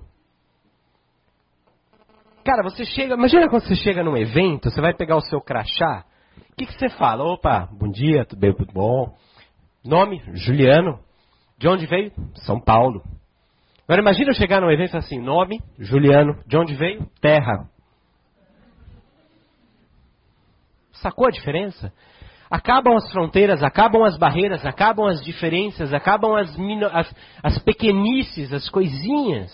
Que nós vamos ter que entender o nosso papel no todo. Ou, como disse o Chico, nós vamos ter que entender que nós fazemos parte de uma família universal. E isso é integração cósmica. Tá? É a não, é, é essa início de, de comunicação com a não localidade das consciências e da espiritualidade. É romper a barreira da terceira dimensão. É sair, é transcender o que nós estamos para descobrir de fato aquilo que somos. E aí tem uma coisa muito bacana que a língua portuguesa nos permite, que é pensar um pouco sobre o verbo ser e o verbo estar. O verbo estar, ele parece, estar, parece que é sujeito à terceira dimensão, ele é sujeito ao tempo e espaço. Porque o que está é passível de mudança, certo? Hoje eu estou triste, mas eu posso mudar e ficar feliz. Diz que terapeuticamente falando, eu tenho um amigo psiquiatra, Dr. Leonardo Verê, que inclusive eu li isso no livro dele. Ele fala, faz muita diferença quando o paciente chega e fala, eu estou triste, e quando o paciente chega e fala, eu sou depressivo. Percebe a diferença? Porque o verbo ser, ele diz aquilo que é, ele é eterno, ele está fora do tempo e espaço. O estar, não. O que está hoje, amanhã pode não estar mais. Então, se o paciente chega e fala, eu estou triste, ele pode mudar, ele pode ficar alegre. Agora, se ele chega e fala, eu sou depressivo, já tem muita coisa para trabalhar. Dentro desse sentido, até, vamos, vamos espiritualizar um pouco isso. Será que eu posso dizer que eu sou o Juliano, que ele é o Saulo Gomes, que ele é o Zé Araújo? Ou será que é melhor eu dizer que eu estou Juliano? Porque o que eu sou vem muito antes de Juliano. E vai continuar sendo muito depois de Juliano.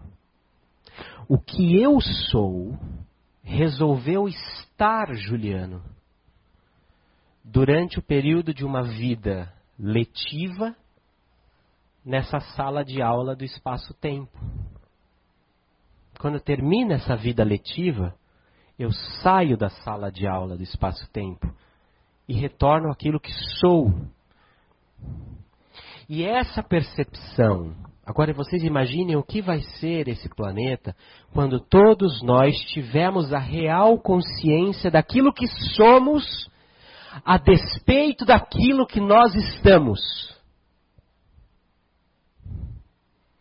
O que você é, quem você é, a despeito daquilo que você está nesta vida. Muda tudo. perspectivas impulsionam o processo de expansão de consciência, que desperta em nós um desejo de integração cósmica. E essa integração cósmica faz o que em nós? Provoca o desejo de construção de um mundo bem melhor. Simples assim. Vou trazer para vocês Eleanor Roosevelt. Mentes pequenas discutem pessoas. Mentes medianas discutem eventos, mas grandes mentes discutem ideias, discutem ideias.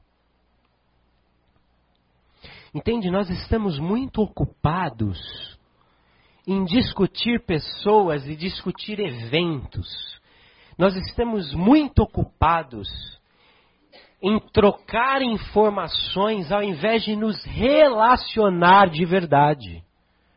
Porque uma coisa é eu virar para você e falar assim: ah, vou lá em, em Santa Catarina semana que vem, tá? Tá bom. Troquei informação. Outra coisa é falar, cara, eu vou viajar, tô preocupado, tô com medo que o avião caia, tô com medo. Me ajuda, tô com medo. Uma coisa é falar para você assim, ah, tá boa a comida hoje. Nossa, olha, tá muito boa a sua comida. Você cozinha muito bem porque você faz com carinho. Eu sinto isso de você. Você também sente. Você entende? Se relacionar mais do que trocar informações. Mais do que falar do outro e falar do que o outro fez, que é o grande tema do Facebook hoje em dia, né? É discutir ideia, é discutir as suas ideias com as ideias do outro, porque só assim você vai ter múltiplos pontos de vista experienciais e aí as perspectivas irromperão em expansão de consciência, integração cósmica e construção de um mundo melhor. Mas começa com você.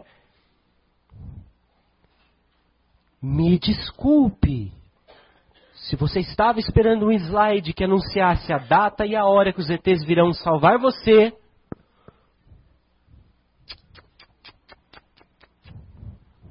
Deu. Vamos expandir mais um pouquinho. Masaru Emoto é um cientista japonês, talvez vocês já conheçam. Uh, foi presidente do International uh, Research Institute e foi autor de um livro chamado Mensagens da Água. Tá? O que o Masaru fez, basicamente, Masaru desencarnou no ano passado, mas o que ele fez basicamente foi um experimento com moléculas de água. Você sabe que moléculas de água, quando se congelam, elas se alinham de maneira a criar cristais. Tanto que quando elas se acumulam muito, elas viram aquele floquinho de neve, né? Então elas se acumulam e se alinham de maneira a formar cristais. O que ele fez foi submeter moléculas diferentes a vibrações ou emoções diferentes. É meio louco, mas você imagina você entrar no escritório de um japonês e ele está conversando com um copo de água. Tipo isso. Ou ele conversava, ou ele punha escrito em cima do copo d'água, um sentimento, ou ele colocava o copo de água para escutar uma música do John Lennon, para escutar um discurso do Hitler. Aí ele tirava uma amostra dessa, dessa, dessa água, congelava e fotografava os cristais para ver que desenho formava. Só que a formação dos cristais variava de acordo com o tipo de emoção ou vibração a qual a molécula de água havia sido submetida. Hum. Mas me disseram que vocês aqui vocês não acreditam em nada que a gente não mostra, então eu trouxe fotos para provar. Olha só que legal, vou sentar aqui para não atrapalhar. Benção budista. Isso aqui é a molécula de água antes da benção budista. Isso é a molécula de água depois da benção budista. Sutil a diferença, né? Sutil. Deixa eu ver que horas são. Estamos dentro. Essa aqui é a molécula de água que foi submetida à palavra maligno. Essa aqui foi submetida à palavra seu tolo. Que em, em japonês essa palavra é mais pesada. Aqui pra gente, ah, mas nem é tão ruim assim, né?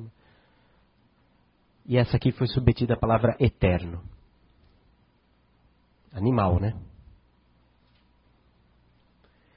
Você me dá nojo. Olha a molécula, como ficou. Amor e gratidão.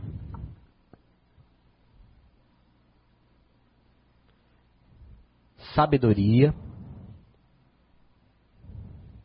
Músicas. Amazing Grace. Sabe que música é essa? Né? Uma vez um pastor evangélico estava conversando com um pastor protestante, na verdade, e ele falou que quando havia ainda os escravos nos Estados Unidos, que o escravo levava uma surra, que as escravas, as, as mulheres, faziam uma roda, trazia que tinha que pôr sal grosso, caramba, para fechar aqui, o rasgo né, nas costas. Você imagina que era uma coisa muito agradável, né? Sal grosso numa ferida daquela. E aí, como era muito sofrimento, muita dor, elas começavam a cantar Amazing Grace ao redor dele, dela, daquela pessoa. Com aquele timbre que só a melanina dá para uma pessoa. Então, você imagina o que, que elas estavam fazendo, né? Ao redor. Imagine, do John Lennon.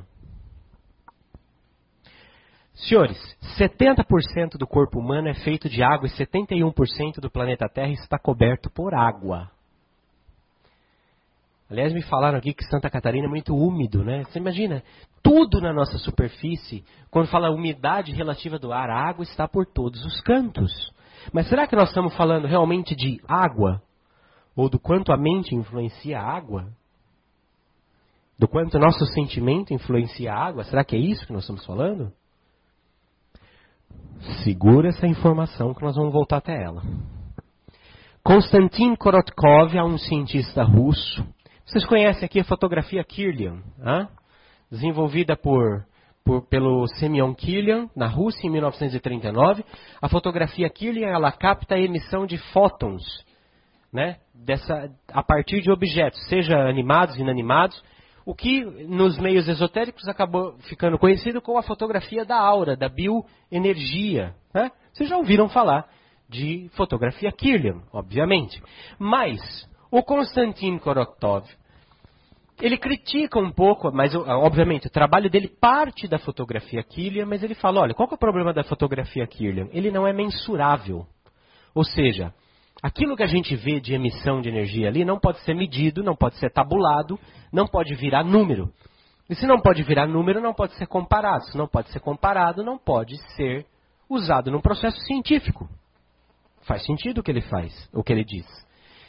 Se ele diz que não é a Mercedes, e aí é que ele desenvolve uma técnica a partir da fotografia Kirlian chamada bioeletrográfico, através de uma técnica de Gas Discharge Visualization, ou GDV, que ele chama. E ele compara a fotografia Kirlian ao, ao, ao GDV a, como uma bicicleta, uma Mercedes. Ambas têm o mesmo propósito, só que a questão é desempenho.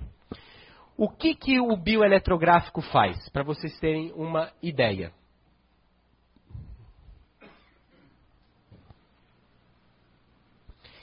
Ele capta variações no campo energético em tempo real e transforma isso em gráfico, em número. Ele é reproduzível e ele é mensurável através de um software que o próprio Constantino desenvolveu. Agora, o que eu estou falando para vocês não é nenhuma bichogrilice que está dentro de uma universidade. Constantino passou os últimos 30 anos pesquisando isso e hoje o equipamento dele de Gas Discharge Visualization está em todos os hospitais da Rússia no departamento de medicina diagnóstica. Tá? A pessoa chega lá, em vez de medir a pressão, vai medir a aura primeiro. E o que, que o Constantino percebeu na, na, na, na pesquisa dele? Que os males de ordem, os males físicos, eles se manifestam com pelo menos um ano de antecedência na aura da pessoa, nessa emissão de fótons captada por esse bioeletrográfico.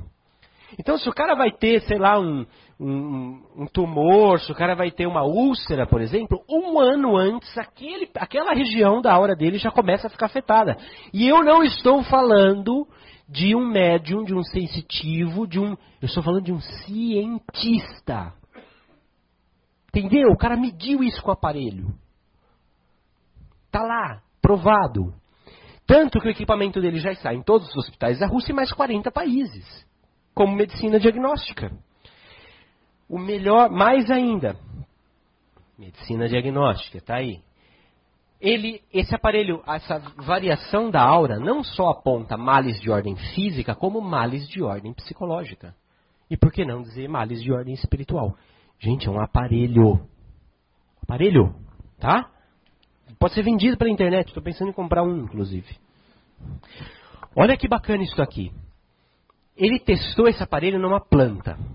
Então estava lá medindo a emissão, né? A, a aurinha da planta. Conforme chegou uma pessoa com um copo de água para regar a planta, a aura da planta fez assim. Conforme vinha uma pessoa com uma tesoura de poda, a aura da planta fez assim. Agora, eu quero lembrar vocês que planta não tem olho, não tem ouvido, não tem nariz. Como é que ela percebeu? Como é que ela soube? Porque o campo energético daquele que estava chegando já começa a entrar em contato com o campo energético da planta. E ali há uma troca de informação. Ali há uma influência em tempo real. Lembra que nós acabamos de ver do Masaru Emoto? Que o observador, com o sentimento dele, influenciava a molécula de água antes dela ser fotografada. Mas isso acontece em tempo real. Real. Você chega num lugar e fala: Meu santo não bateu com aquela pessoa. Cara, você não é tão esquisito quanto você pensava. Tem um aparelho que vai dar uma força para você.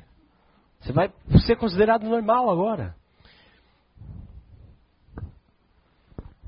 Mas isso não era novidade para o Chico Xavier. Que muito, muito antes recebeu no livro Pensamento e Vida de Emmanuel seguinte, o seguinte conhecimento. A prática do bem, simples e infatigável, pode modificar a rota do destino, uma vez que o pensamento claro e correto, com ação edificante, presta atenção, interfere nas funções celulares, tanto quanto nos eventos humanos, atraindo em nosso favor, por nosso reflexo melhorado e mais nobre, luz e apoio segundo a lei do auxílio. O que Emmanuel estava falando para Chico lá no começo do século passado é que o pensamento interfere nas funções celulares. O meu e o seu pensamento interferem nas funções celulares. Logo, a construção de um mundo bem melhor começa onde mesmo? E não é tão fútil quanto nós imaginávamos, né? Que um tempo atrás você via a pessoa positiva enchia o saco, né? Ai, tudo é lindo, tudo é verde. Ai, vamos ter um pensamento positivo. Irritava um pouco esse tipo de pessoa, né? Mas na verdade, o seu pensamento interfere nas suas funções celulares. 98% das doenças são de ordem psicossomáticas. Câncer é de ordem psicossomática. Úlcera e tantos outros problemas. Se o teu pensamento gera doenças no seu corpo, por que é que o teu pensamento não pode fazer o teu corpo ser muito mais? Por que é que o teu pensamento não pode interferir de forma positiva? Claro que pode. Claro que vai. Então depende de nós. E esse processo para chegar nessa data limite, você veja, ah, mas o que, que eu tenho a ver com isso? Se, se eles resolverem fazer uma guerra lá, a culpa não é minha. Ah, desculpa, a culpa é sua. Como assim a culpa é minha? Bom, quais são as guerras que você tem evitado hoje? Quais são as guerras interiores que você está evitando? Quais são os conflitos nucleares que você está desviando? Com a tua vizinha, com a tua mãe, com a tua irmã? O quanto você tem buscado. Porque o teu pensamento interfere não só funções celulares, quanto eventos humanos. Bom, explosão de uma bomba é um evento humano. O teu pensamento interfere nisso. Começa conosco agora a transformação. Não depende do outro. Não depende só lá de cima. A, o topo da pirâmide só está lá no topo porque tem uma base por baixo. E se a base for boa, o topo vai ser bom. Então depende da nossa transformação, a transformação desse mundo. Depende da nossa transformação, a construção de um mundo bem melhor.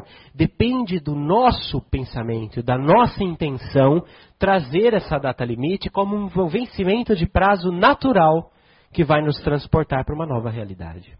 Depende de nós. Bom, talvez Vou fechar com John Lennon, né? Já que vocês viram ali, Imagine e tal, né? Mas veja, tudo isso que nós falamos de perspectiva, expansão de consciência, integração cósmica e aí partir para a construção de um mundo melhor que começa dentro de cada um de nós, parece demais, né? Mas talvez você diga que eu sou um sonhador, mas eu não sou o único. Eu espero que um dia você se junte a nós e o mundo será como um só. John Lennon, muito obrigado.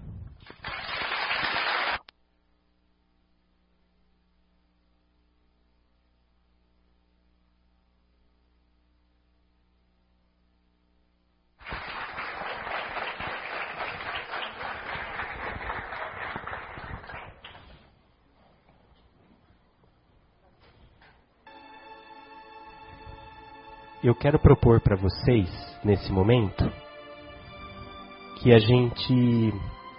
Eu costumo terminar a palestra com um momento de espiritualidade. Porque não dá para a gente receber só o conhecimento sem ser esse conhecimento. E o Zé, inclusive, já está num processo. Pode falar. Antes da gente começar ou depois da gente começar? Então, vamos embora. Limite da perda, no limiar das forças do amor, se faz necessário acelerar o conhecimento, esclarecendo assim os níveis de entendimento. Indubitavelmente, quando se está ao pleno terreno, visualizando a abóbada celeste, pequenos fragmentos estelares ao longe, não determinam a dimensão do amor intergaláctico que nos une em milhares, trilhares de velocidade e de aproximação. Rogo a todos para que se faça uma reflexão dos conhecimentos aqui aplicados hoje. O velho amigo que abraço carinhosamente, mas são um conjunto de armamentos que, em seus aspectos de ímãs magnéticos, já por muito afetam os polos terrenos norte e sul, num conjunto de fragmentação assim desordenando os movimentos de translação, rotulando a rotação da Terra, que logo verão os prejuízos causados. Em tempos muito, mas muito remotos, onde as criaturas chamadas pelo homem de dinossauros foram com núcleos atômicos muito parecidos com os que hoje são apontados para irmãos numa cadeia destrutiva. Os nossos irmãozinhos dinossauros pelo planeta Nibiru, que foi caos. Não repetamos a destruição desse planeta que se vai tornar o amor entre todos nós. Façamos um apelo para os educandários que envolve as crianças num clima de competição. Os vizinhos que ora desejam ter a vida alheia sem amar a sua própria vida. Pois o cisco no universo é a nossa terra azul. O limite da perda é o ganho da grandeza que o amor da natureza nos envolve pela água que corre o nosso corpo e que vai até a alma da terra mãe, que é a mãe de todos nós. Vivamos no amor que constrói, sem abrir mão do conhecimento que nos ampara para logo, na noite bendita, onde a luz acende, clareia, e que possamos, no limite da perda, ganharmos a vida.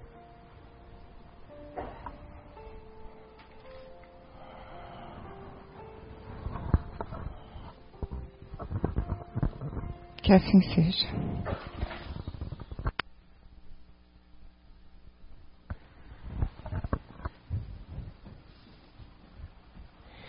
Vou convidar vocês para continuarem com os olhos fechados. Vou pedir, se possível, que apaguem as luzes. Encontre uma posição cômoda na sua cadeira, porque após essa mensagem, após essa palestra, essa mensagem que nós recebemos da espiritualidade, é necessário que nós entremos nesse nessa atmosfera. Então feche os seus olhos. Vou pedir para que aumente o som agora do notebook. Relaxe. Descruze os seus braços, as suas pernas,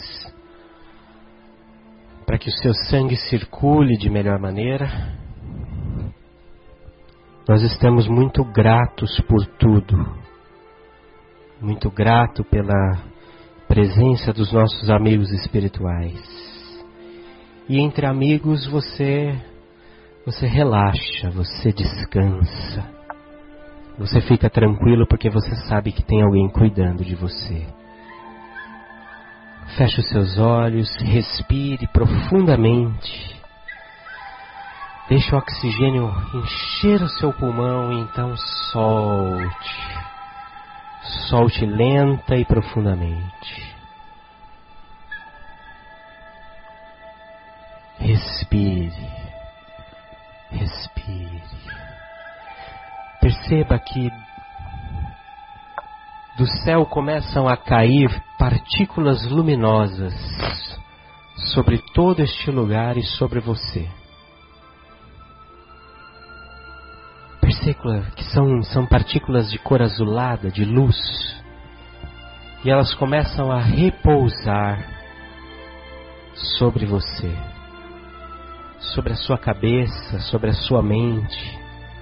E neste momento, a luz dessas partículas, à medida em que elas repousam sobre você, elas fazem cessar todo e qualquer pensamento, porque agora você está completamente concentrado e absorvido pela luz dessas partículas luminosas.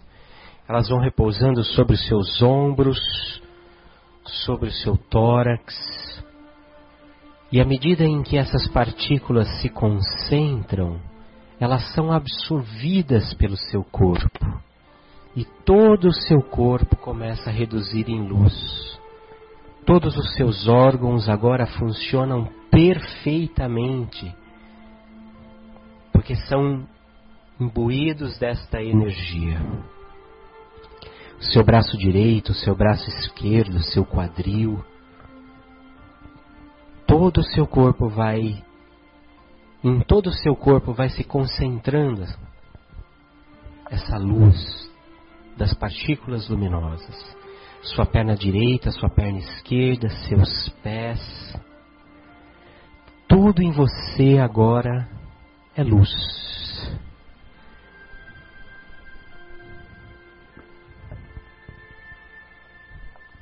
Perceba a tranquilidade que esse estado traz até você.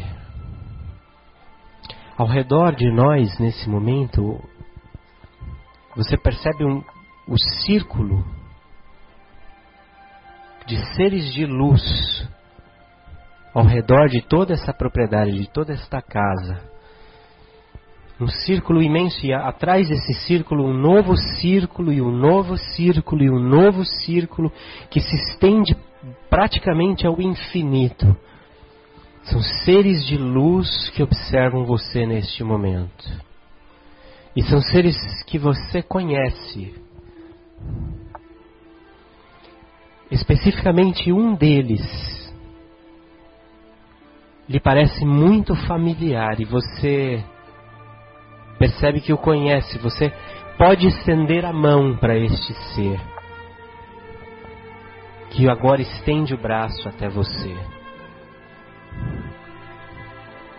Quando você toca a mão desse ser, você sente uma leveza incrível, como se o peso do seu corpo já não fosse mais um problema. E você se sente romper a, a barreira da gravidade, você sente romper a barreira que te prende. E você sai voando ao longe, de mãos dadas com este ser luminoso que te é tão familiar e tão querido. Saia voando, saia voando e perscrute agora o céu de estrelas, de exilhões de estrelas e planetas. Perceba a presença do nosso Sol, da nossa Lua, mas vá além. Você viaja com ele ao longo de todo o universo, de estrelas, de galáxias, de planetas e de civilizações. E você percebe que vocês estão seguindo o rastro dessas partículas luminosas que agora há pouco retornaram até você.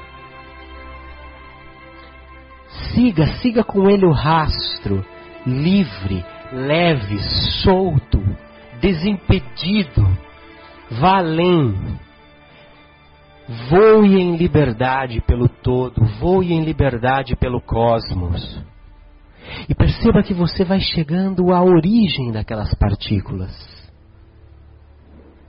Perceba que você vai chegando ao centro do universo.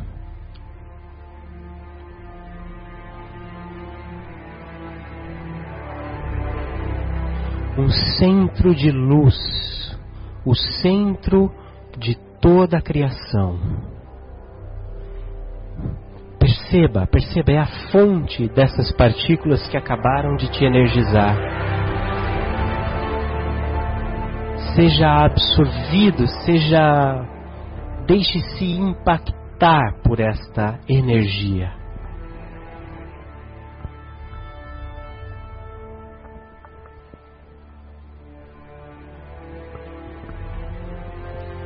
Deixe essa energia tomar os seus pensamentos e falar com você.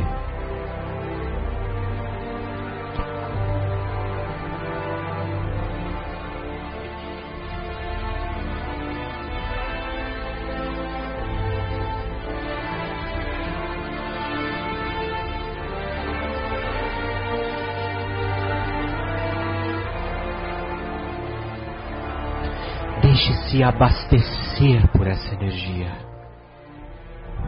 Deixe-se iluminar por essa energia. Deixe-se amar. Sinta-se amar.